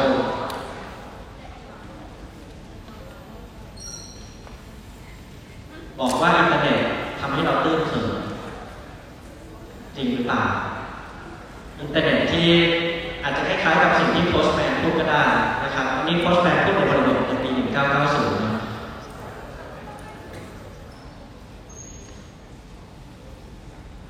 ก็คืออินเทอร์เน็ตมันอาจจะทำให้เราเป็นคนตื้นเขินก็ได้ การรับข้อมูลแบบแป๊บเดียวใช่ไหมเหมือนคุณอ่านทวิตเตอร์คุณอ่านสั้นนิดเดียว ใช่ไหมครับ แล้วคุณก็ไปดูดูอันใหม่ดูอันใหม่คุณลงลึกกับมันไหมคุณมีสิ่งที่เรียกว่าการคุ้นคิดกับข้อมูลที่คุณเห็นหรือเปล่าใช่ไหมครับบางคนบอกว่าอินเทอร์เน็ตมันส่งผลกระทบถึงขั้นสมอง มันทำให้สมองเราเนี่ยมันตื้นเขินขึ้นซึ่งอันนี้ก็เป็นที่ถกเถียงกันนะครับบางคนบอกว่าอินเทอร์เน็ตนำไปสู่สิ่งที่เรียกว่า surveillance capitalism ก็คือทุนนิยมสอดสองทุนนิยมสอดสองคืออะไร ทุนนิยมสอดส่องก็คือทุนนิยมที่หาประโยชน์จากการใช้ข้อมูลส่วนบุคคลของคุณ ใช่ไหมครับเเวลาคุณใช้ Facebook คุณใช้ฟรีคุณใช้ Twitter คุณใช้ฟรีคุณคิดว่าคุณใช้ฟรีเพราะอะไร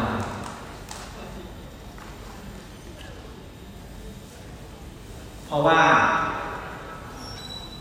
เขาเอาข้อมูลส่วนบุคคลของคุณใช่ไหมครับไปขายให้กับโฆษณา แล้วสิ่งที่แลกมากับการใช้ฟรีก็คือการเห็นโฆษณาชิ้นนั้นที่เขาเชื่อว่า มันเหมาะกับความสนใจของคุณใช่ไหมครับเขาสามารถที่จะลงรายละเอียดได้เช่น เราถึงพูดกันบ่อยๆเช่นถ้าเกิดสมมตินะ คุณไปเซิร์ช Google สมมติคุณสมมติคุณไป search คำว่าไวอากร้าใช่ไหมครับ จากนั้นคุณก็จะเห็นโฆษณาในเฟซบุ๊กขึ้นมา อะไรก็ตามที่มันเกี่ยวกับเรื่องเพศที่มาได้ใช่ไหมครับ คุณสนใจซื้อคอนโดคุณ search search search คอนโดเนี่ยสักพักคุณก็จะเห็นนะว่าคุณจะเห็นโฆษณาคอนโดเกิดขึ้นมา ที่คุณเห็นเยอะนะครับนี่ก็เป็นก็เป็นสิ่งหนึ่งที่กำลังจะบอกว่าโอเคเนี่ยจะนำไปสู่สังคมแบบหนึ่งนะครับที่ข้อมูลส่วนบุคคลจะเป็นสิ่งสำคัญ ในการกำหนดชัยชนะของทุนนิยมต่อไปนะครับอันนี้ก็จะเป็นก็เป็น determinism แบบนึงนะครับแต่ว่าปัญหาของวิธีคิดแบบเทคโนโลยี determinism หรือว่าเทคโนโลยีกำหนดสังคมเนี่ยก็คือการมองว่าสุดท้ายแล้วผลกระทบเนี่ยมันจะเกิดขึ้นกับคนคนหนึ่งเท่าๆกันจริงหรือเปล่านะครับบริบททางสังคมบริบททางวัฒนธรรมมันไม่มีส่วนในการ กำหนดการใช้เทคโนโลยีนะครับอันนี้ก็เป็นปัญหาสำคัญนะครับ อย่างเช่นสมมติตัวอย่างที่ดีมากที่ยกไปแล้วก็คือการที่บอกว่าคนที่ใช้โซเชียลมีเดียเยอะมีโอกาสที่จะสมมตินะครับ ตั้งคันก่อนวัยสมควรคุณคิดว่าอันนี้คือตัวอย่างที่ดีมากของการบอกว่าเทคโนโลยีมันกำหนดสังคมใช่ ไหมครับว่าการใช้โซเชียลมีเดียเยอะๆมันทำให้เกิดปัญหาทางสังคม อย่างเช่นการตั้งคันก่อนวัยสมควรนะครับนนี้ก็เป็นตัวอย่างซึ่งผมคิดว่าบูชิดมากนะครับ โอเค นะครับ ต่อไปมีอะไรจะถาม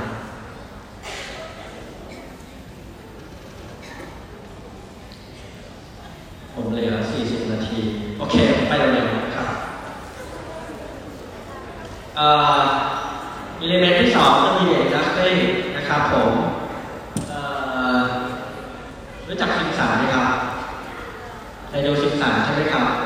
คุณคิดว่าซิมสันเกิดขึ้นได้ยังไงครับ อยากให้คุณลองดูวิดีโอนี้นะครับว่าเบื้องหลังของสิ่งที่คุณเห็นเนี่ยจริงๆแล้วมันมีสถาบันบางอย่าง เกี่ยวข้องยังไงนะครับ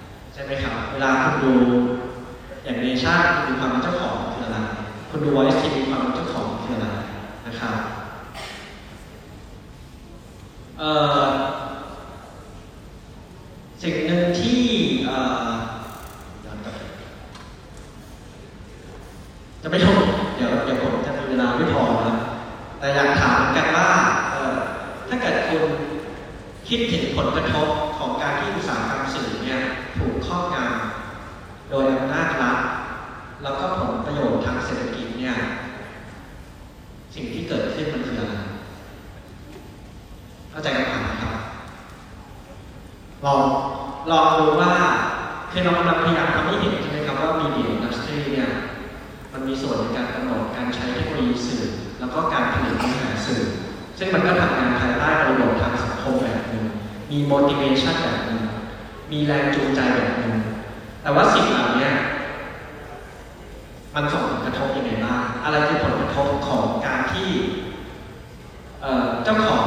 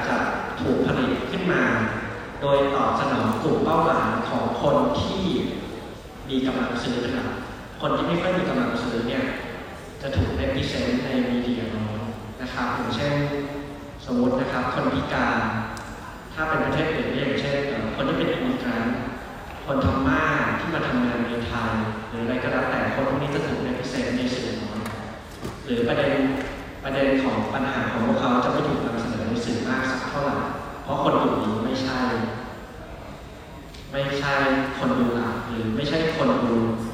ไม่ใช่สินค้าหลักของคนที่จะมาซื้อโฆษณานะครับนี่ก็จะเป็นผลกระทบกันนะครับเอ่อคนที่จะศึกษาพวกมีเดียอินดัสทรีเนี่ยส่วนมากก็จะเป็นสายพวก political economy อย่างที่บอกแล้วก็คือจริงๆ เวลาคนศึกษา media communication เนี่ยมันจะมีทั้งสายพวก cultural study สาย political economy สายพวกจิตวิทยานะครับที่อยู่กับความสนใจของเขาอยู่ที่ไหนถ้าความสนใจของคนอยู่ที่ตัว media industry เยอะเนี่ยส่วนมากจะเป็นพวกสาย media communication นนะครับซึ่งมันเป็นการศึกษาความสัมพันธ์ทางอำนาจนะครับโดยเฉพาะอำนาจทางเศรษฐกิจและก็การเมืองเนี่ยซึ่งมีส่วนในการที่จะผลิตเผยแพร่แล้วก็บริโภค communication resource หรือตัวทรัพยากรด้านการสื่อสารนะครับเอ่อผมคงไม่ลงรายละเอียดมากนะครับเเดี๋ยวในอนาคตที่ คือแค่อยากจะบอกเฉยว่าสุดท้ายเนี่ยคือพอพอการศึกษาเรื่องมีเดียคอมมิวนิเคชันเป็น interdisciplinary เนี่ยตัวคุณก็ต้องมีความเป็น interdisciplinary เหมือนกัน ในการพยายามทำความเข้าใจกับการที่มันซับซ้อนแบบนี้ แล้วก็ critical political economy เนี่ยเป็น approach หนึ่งในการศึกษา เพื่อดูว่ามันมีผลประโยชน์ทางเศรษฐกิจ มันมีโครงสร้างทางเศรษฐกิจการเงินแบบไหนที่ทำให้เกิดเนื้อหาแบบนั้นนะครับ หลักๆก็คือ ถ้าเป็นพวก critical political economy ก็คือมีข้อมี assumption ว่าสารการสื่อจะมีแรงจูงใจ ในการใช้เทคโนโลยีเนื้อหาในการกำหนดการใช้เทคโนโลยีเนื้อหาสื่อ และดูผลกระทบที่มีต่อผู้ชมนะครับสนใจความไม่เท่าเทียมของอำนาจที่ทำงานภายใต้ระบบเศรษฐกิจทุนนิยมนะครับ สนใจวิเคราะห์ความเชื่อมโยงระหว่างการควบคุมสื่อ โดยคนกลุ่มน้อยกลุ่มหนึ่งนะครับ เพื่อรักษาและสู้ระบบที่มันจะไม่เท่าเทียม นใจศึกษาการ intervention ของภาครัฐการกำกับดูแลเพื่อให้รักษาสมดุลระหว่างตลาดและก็ประโยชน์สาธารณะนะครับแล้วก็วิพากษ์โครงสร้างและก็ความสัมพันธ์ภายในระบบเศรษฐกิจ อันนี้ก็ขออนุญาตไปแบบเร็วๆนะครับแล้วสถาบันสื่อมีแรงจูงใจในด้านครับหลักๆก็อย่างที่คุยไปนะครับหลักๆก็คือสื่อเป็นสื่อเป็นตลาดสินค้านะครับเพราะฉะนั้นบริษัทโฆษณา นะครับข้อมูลส่วนตัวของเขาความสนใจของเรา attention ของเราเนี่ยจะเป็นจะเป็นสิ่งที่เขาไปขายให้กับบริษัทโฆษณานะครับ แล้วก็เนื้อหาหลักมันก็จะตอบรับกลุ่มเป้าหมายที่มีรายได้เยอะเนื้อหาต้องไม่ขัดกับผลประโยชน์ของคนที่ขายโฆษณานะครับซื้อโฆษณาเนื้อหามักจะไม่วิพากษ์วิจารณ์สังคมแล้วก็สนับสนุนสนับสนุนระบบทุนนิยมที่โอ้พูดถึงมาแล้วก็เนื้อหาเริ่มไม่แยก นี้ก็คือพวกไอโอโทเรียลนะครับอย่างที่บอกมาอันนี้คือแนวที่เกิดขึ้น แล้วก็สื่อก็ตอบสนองต่อแหล่งที่เหมือนกันนะครับ เช่นเนื้อหามักจะเน้นเนื้อหาที่มันฉาบฉวยเราอารมณ์ปากนะครับความรุนแรงทางเพศอะไรก็แล้วแต่นะครับตบจูบทั้งหลายละครมันก็มีตบมีจูบนะครับเน้นในแบบรูปแบบเนื้อหาที่เคยประสบความสำเร็จได้เรตติ้งนะครับแล้วก็เน้น ตลาดที่มันกว้างที่สุดนะครับ ตลาดสื่อสารตลาดตลาดสื่อเริ่มเป็นตลาดที่เป็นอุตสาหกรรมในระดับโลกมากขึ้นนะครับเคยดูรัสทำอะไรนะเป็นเรื่องเกี่ยวกับญี่ปุ่นนะครับ แต่นางเอกนี่มาจากจีนนะครับ เพราะอะไรเพราะเขาต้องการให้หนังเรื่องนี้มันขายในตลาดของของที่จีนได้ด้วยใช่ไหมครับเพราะฉะนั้นเนี่ยเขาก็เลยต้องขยายตลาดอะแล้วก็เน้นเน้นเน้นที่ เน้นเน้นเอาดาราจีนมาขายนะครับจริงๆก็ลอจิกแบบนี้ก็เกิดขึ้นอยู่แล้วเรื่อยๆนะครับ แล้วก็รัฐจากการแทรกแซงสื่อนะครับก็มีบทบาทค่อนข้างเยอะแต่นี้อาจจะดีขึ้นนะครับรัฐเป็นเจ้าของสื่อเองอย่างเช่นกรมประชาสัมพันธ์เป็นเจ้าของสื่อเองนะครับซึ่งไม่ค่อยเล็กเซ็นแล้วทุกวันนี้รัฐทุกคนเป็นเจ้าของสื่อนะครับรัฐให้สัมปทานนะครับอย่างเช่นช่องสามช่องเจ็ดที่คุณดูอยู่ทุกวันนี้มีส่วนเป็น นะครับซึ่งระบบสัมปทานทำให้สื่อเนี่ยต้องเกรงใจหน่วยงานรัฐนะครับทั้งที่มีกี่บทบาทเขาอย่างก็คือการติดตาม แล้วก็วิพากษ์การทำงานของรัฐบาลใช่ไหมครับแต่ว่าการให้สัมปทานสร้างความสัมพันธ์แบบที่ทำให้เขาไม่สามารถที่จะวิพากษ์วิจารณ์ได้มากนะครับ และอีกอย่างหนึ่งที่สื่อทำเนี่ยก็คือใช้เงินซื้อสื่อนะครับอันนี้ก็คืออันนี้ก็เป็นสิ่งที่เราควรจะเรียกร้องเพราะว่า ถ้าเป็นแต่ก่อนเนี่ยหลักๆเขาก็จะซื้อโฆษณาทีวีซื้อโฆษณาหนังสือพิมพ์ซึ่งทุกวันก็ยังทำอยู่นะครับ แต่รูปแบบใหม่ที่คุณเห็นเยอะขึ้นอย่างนี้ก็คือการทำไอโอใช่ไหมครับไอโอก็คือการจ้างจ้างคนเขียนเชียร์รัฐบาลด้วยเงินภาษีของเรานะครับ อันนี้เป็นสิ่งที่ไม่ควรเกิดขึ้นนะครับพวกคุณควรจะต้องต่อต้านนะครับคือถ้าอย่างเป็นที่จีนเนี่ยมันจะมีเอ่อ ผมจำชื่อไม่ได้เป็นชื่อพิเศษอามีก็คือ เวลาคุณโพสต์โพสต์โพสต์หนึ่งลงไปเนี่ยเช่นรัฐบาลประยุทธ์ดีมากเลยอย่างนู้นอย่างนี้นะครับสถาบันดีมากเลยอย่างนู้นอย่างนี้กิจการกระตู้หรือเอาไปวิพากษ์วิจารณ์คนที่เป็นอินฟลูเอนเซอร์หลักที่วิพากษ์วิจารณ์รัฐบาลเนี่ยคุณก็จะได้ค่าสิบเซนบ้านเราจะได้สองบาทสามบาทอะไรเงี้ยนะครับ อันนี้ก็คือสิ่งที่เกิดขึ้นนะครับว่ารัฐพยายามแทรกแซงสื่อนะโอเค ผมจะต้องไปเร็วมากๆเลยนะครับโทษที ตัวมีเดียคอนเทนต์นะครับมีเดียคอนเทนต์ก็เอ่อมันก็มีทฤษฎีเยอะนะครับอย่างเช่นพวกทฤษฎีแบบสัญญาวิทยานะครับ หลักๆก็เอ่อแบ่งเช่นเอ่อเป็นสัญญาแบบเลย Apple นะครับคุณก็ดูว่าอันนี้ก็คือใช้ในการวิเคราะห์เนื้อหาสื่อเหมือนกันนะครับว่า signifier คืออะไรนะครับ signifier ก็คือสิ่งที่เอ่อเห็นแล้วก็ปรากฏชัดเจนนะครับ สิ่งที่มันถูกเป็นพิเศษออกมาชัดเจน ส่วน signify นี่มันคือ concept ที่มันถูกนำเสนออยู่ในนั้นนะครับฉะก็ง่ายๆนะครับไม่มีอะไรถ้าเป็น Apple สิ่งที่คุณเห็นก็คือ คืออะไรคือรูปสีแดงๆหรืออะไรก็แล้วแต่นะครับผมเป็นรูปสีแดงมีใบไม้มีอะไรแต่ว่า signified ก็คือเป็นข้อ concept ที่เกิดขึ้นเช่นเอ่อมันเป็นอะไรมันเป็นสัญลักษณ์ของอะไรเป็นสัญลักษณ์ของนิวยอร์กหรือเปล่าหรืออะไรนะครับยิ้มก็เหมือนกันนะครับ ยิ้มมันก็เป็นเป็นรูปแบบแบบหนึ่งนะครับอย่างเช่น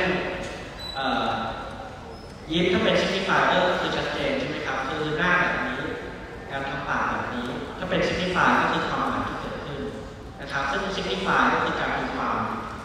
ที่มันเป็น mental concept ที่มันเกิดขึ้นในใจเรานะครับมันก็ขออนุญาตไปเร็วๆนะครับขอข้ามนะครับผม เอ่ออีกอย่างที่คนทำกันก็คือสิ่งที่เรียกว่า denotation กับ connotation denotation ก็คล้ายๆกันนะครับก็คือสิ่งที่เอ่อปรากฏชัดเจนเช่นสมมติพูดถึงนกพิราบ denotation ของมันคืออะไรนะครับก็คือนกตัวหนึ่งที่มีรูปร่างแบบนั้นแบบนี้นะครับผมแต่ถ้าเกิดเป็น connotation ก็คือความหมายที่มันเกิดขึ้นเรื่องหลังจากภาพที่เราเห็นปรากฏชัดเจนนะครับ เช่น เราอาจจะพูดถึงเอ่อกพิราบในฐานะสัญลักษณ์แบบนะครับ เช่นสันติภาพ เช่นความสงบสุขเช่นอะไรก็แล้วแต่ความบริสุทธิ์อะไรก็แล้วแต่นะครับ อันนี้ก็คือเป็นความหมายแฝงนะครับ ซึ่งเวลาเราวิเคราะห์เนื้อหาสื่อเนี่ยส่วนมากเราก็จะดู connotation ของมันนะครับ เช่น เราดู connotation ของภาพนี้แล้วเกิดอะไรขึ้นนะครับ connotation ของมันก็เห็นอะไร เช่นความรักชาติใช่ไหมครับ การเสียสละหรืออะไรก็แล้วแต่นะครับ ความเป็นชาตินิยมเราดู connotation ภาพนี้เห็นอะไรนะครับ denotation ชัดเจนใช่ไหมครับเราเห็นอนุสาวรีย์ประชาธิปไตยเราเห็นคนที่แต่งตัวเหมือนทหารถืออาวุธอยู่ connotation มันคือความหมายแฝงที่เราเห็น คนที่ทำภาพนี้ขึ้นมาต้องการสื่อสารอะไรจากการเห็นภาพนี้ใช่ไหมครับก็อาจจะเป็นการมีความหมายใช่ไหมครับบางคนอาจจะบอกว่าอ๋อมันคือการปกป้องประชาธิปไตยทหารคือคนที่ออกมาปกป้องประชาธิปไตยใช่ไหมครับกำลังใช้ physical power หรืออำนาจบางอย่างในการปกป้องสถาบันหลักของสังคมสมมตินะครับก็อาจจะตีความอย่างนั้นก็ได้นะครับหรือภาพที่เพิ่งเกิดขึ้นไม่นานใช่ไหมครับ คนเอาผ้าล้อมหรืออะไรเงี้ย denotation ก็ชัดเจนใช่ไหมครับมีอนุสาวรีย์ปชาธิปไตายมีคนจำนวนหนึ่งมีการชูสามนิ้วใช่ไหมครับ แต่ว่า connotation ของภาพนี้คืออะไร connotation ภาพนี้อาจจะพูดถึงประชาธิปไตยแบบที่ประชาชนเข้าถึงได้ใช่ไหมครับ เราสามารถขีดเขียนประชาธิปไตยได้ อันนี้ก็อาจจะเป็น connotation เหมือนกันนะครับ ก็ตีความได้หลากหลายนะครับ แต่ว่า ทั้งหมดทั้งหมวลก็พยายามทำให้เห็นว่าในการศึกษาเนื้อหามีแบบไหนบ้างเช่นบางคนพูดถึงการทำ narrative analysis นะครับวิธีการเล่าเรื่องแบบไหนนะครับหรือบางคนพูดถึง discourse analysis ซึ่งพูดถึงภาษาในบริบทการใช้นะครับภาษาที่พยายามจะบอกเราว่า คุณควรจะทำอะไรใช่ไหมครับคุณเป็นแบบไหนสิ่งไหนคือสิ่งที่ดี สิ่งไหนคือสิ่งที่ไม่ดีนะครับนี่ผมก็ไปอย่างนี้ นะครับเช่นถ้าเกิดสมมติคุณฟังเพลงคือความสุขให้ประเทศไทยอย่างเงี้ยคุณเคยฟังใช่ไหมครับคุณก็เคยฟังกันใช่ไหมครับ มันมีความหมายแฝงอะไรยังไงบ้างมันมีวัฒกรรมอะไรอยู่ในนั้นมันมี narrative story นะครับนี่ก็เป็นส่วนหนึ่งแต่ว่าการวิเคราะห์วัฒกรรมเนี่ยมันก็จะเป็นการวิเคราะห์ที่มันต่างจากพวกสัญญาวิทยา สัญญาวิทยาคุณจะโฟกัสที่ตัวเนื้อหาสื่อใช่ไหมครับ แต่การวิเคราะห์วรรณกรรมคุณจะ ว่าภาษามันถูกใช้อยังไงภายใต้บริบททางสังคมและวัฒนธรรมแบบไหนนะครับผมไปเร็วๆแต่ว่าในอนาคตทุกคนจะมีโอกาสได้เรียนเรื่องพวกนี้กันอยู่แล้วนะครับผมสุดท้ายนะครับสุดท้ายก็คือ media user นะครับ มันก็มีมันก็มีแนวคิดและก็ทฤษฎีที่หลากหลายนะครับอย่างเช่นพวกสาย Frankfurt School นะครับตั้งคำถามว่าสิ่งที่โดนัลด์ดักกับชนชั้นแรงงานเหมือนกันคืออะไรนี่คุณต้องพูดถึง context ปี 1960นะครับก็คือเขากำลังจะบอกว่าคือถ้าเกิดคุณเรียนพวกมาร์กซิสเรียนพวกอะไรนี้มาคุณจะเห็นว่าโอเค สุดท้ายแล้วแรงงานจะลุกขึ้นมาต่อต้านแล้วสุดท้ายมันจะนำไปสู่สังคมแบบไหนใช่ไหมครับ แต่พวก neo Marxist อย่างเช่น Frankfurt School เนี่ยเขาบอกว่าสิ่งเหล่านี้มันไม่เกิดขึ้น เพราะว่าสื่อมันทำให้คนไม่ลุกขึ้นมาต่อต้านนะครับ สื่อมันทำให้ชนชั้นแรงงานมันเหมือนโดนัลด์ดักนะครับที่ไม่ลุกขึ้นมาที่จะรีซิสหรือต่อต้านอะไรกับความไม่เป็นธรรมทางสังคมเอ่อ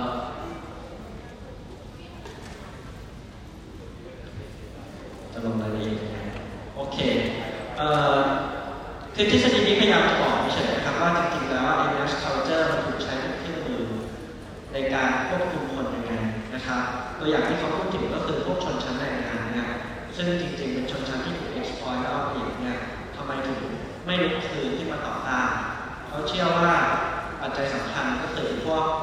cultural industry หรือพวก mass media ทั้งหลายเนี่ยที่ทำให้คนเนี่ยรู้สึกสมยอมกับมันนะครับผม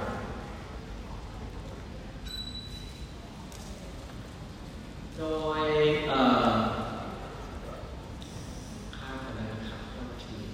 จริงๆ มันมีงานทดลองเยอะเกี่ยวกับเรื่อง media user นะครับแต่งานนี้เป็นงานเชิงจิตวิทยานะครับที่มีกลุ่มทดลอง โดยให้เด็กเนี่ยให้เด็กเนี่ยเขารับชมสามอย่างก็คือเด็กรับชมภาพผู้ใหญ่ใช้ความรุนแรงผ่านทีวี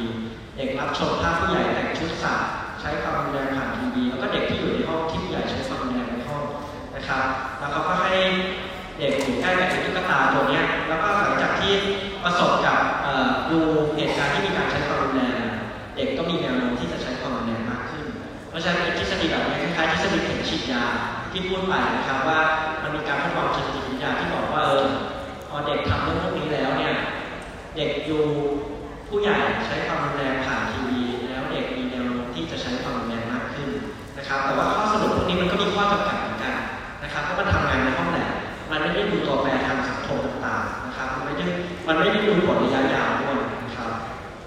ฤษฎีหนึ่งเช่น calculation effect นะครับ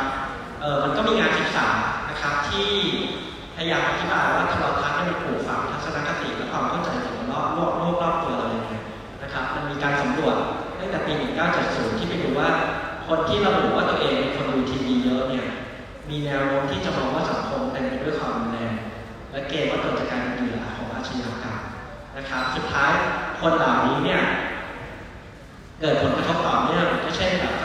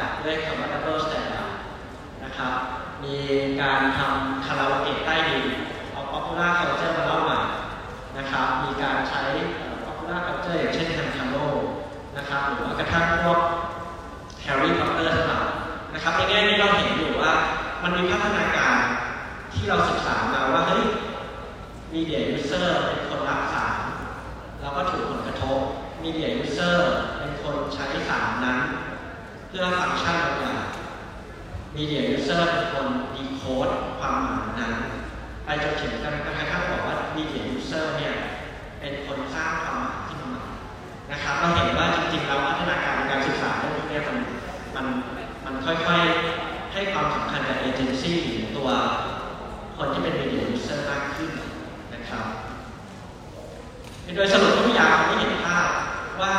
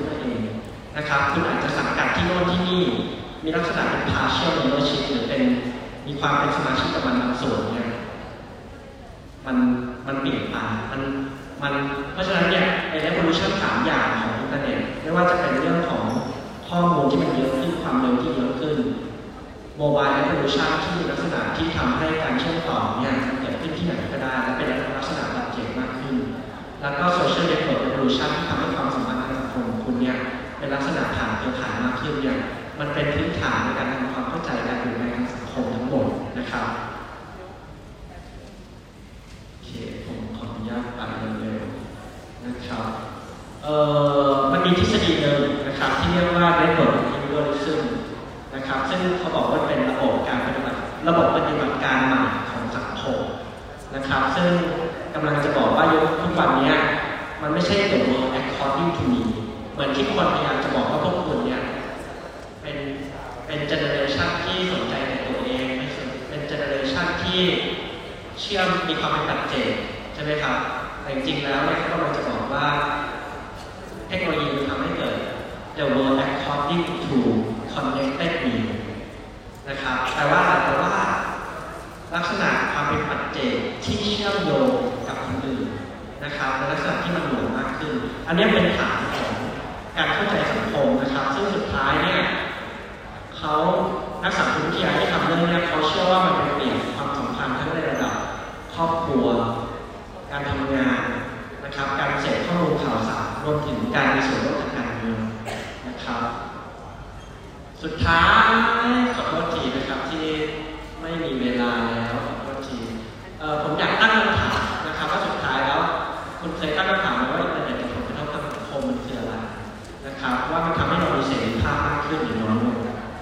ให้มีความเป็นประชาธิปไตยมากขึ้นหรือน้อยลงนำไปสู่ความยุติธรรมทางสังคมที่มากขึ้นหรือน้อยลงทำให้เกิดการเหยียดกว้างยอมรับความแตกต่างหลากหลายหรือที่อยู่ในโลกของคุณเองนะครับโลกที่มันมีแต่เสียงกล้องกังวานได้ยินในสิ่งที่คุณอยากได้ยินนะครับทำให้ความสัมพันธ์ของเรากับคนรอบข้างดีขึ้นหรือแย่ลงนะครับนำไปสู่ปัญหาสังคมใหม่ๆหรือเปล่าเช่นภาพโป๊เด็กภาพความรุนแรงนะครับส่งเสริมให้เกิดความสร้างสรรค์ส่วนตัว สร้างโอกาสทาง นะครับแล้วนำไปสู่รูปแบบการผลิตและการจัดส่งความมั่งคั่งที่แตกต่างจากเดิมหรือเปนะครับนี่คือสิ่งที่เป็นโจทย์ที่ตั้งคำถามได้เยอะแยะแล้วก็สุดท้ายเทคโนโลยีอย่างเดียวมันไม่ได้ตอบทุกอย่างนะครับคุณต้องดูบริบททางสังคม ต้องดูการใช้ ต้องดูว่าสุดท้ายคุณมีจินตนาการทางสังคมต่อเทคโนโลยีต่างๆไรด้วย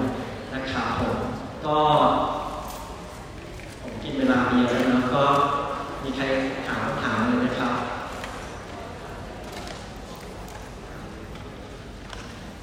พ อพอจะจับได้เลยว่าพยายามจะสื่อสารอะไรนะครับพยายามให้คุณเห็นว่า field ในการศึกษาซึ่งอยากให้คุณเห็นว่าการศึกษาแบบ media communication สำคัญยังไง field ในการศึกษาเนี่ยเป็นยังไงนะครับคุณก็จำเป็นต้อง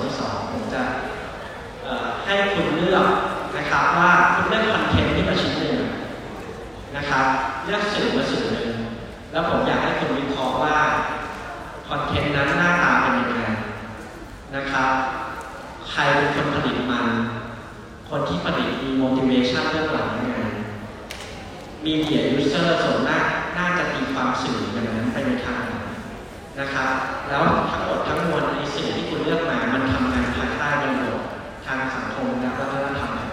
อยากให้คุณวิเคราะห์ดูนะครับผมก็เดี๋ยวยังไงเดี๋ยวผมฝากคำถามกับอาจารย์อนมานะครับขอบคุณมาก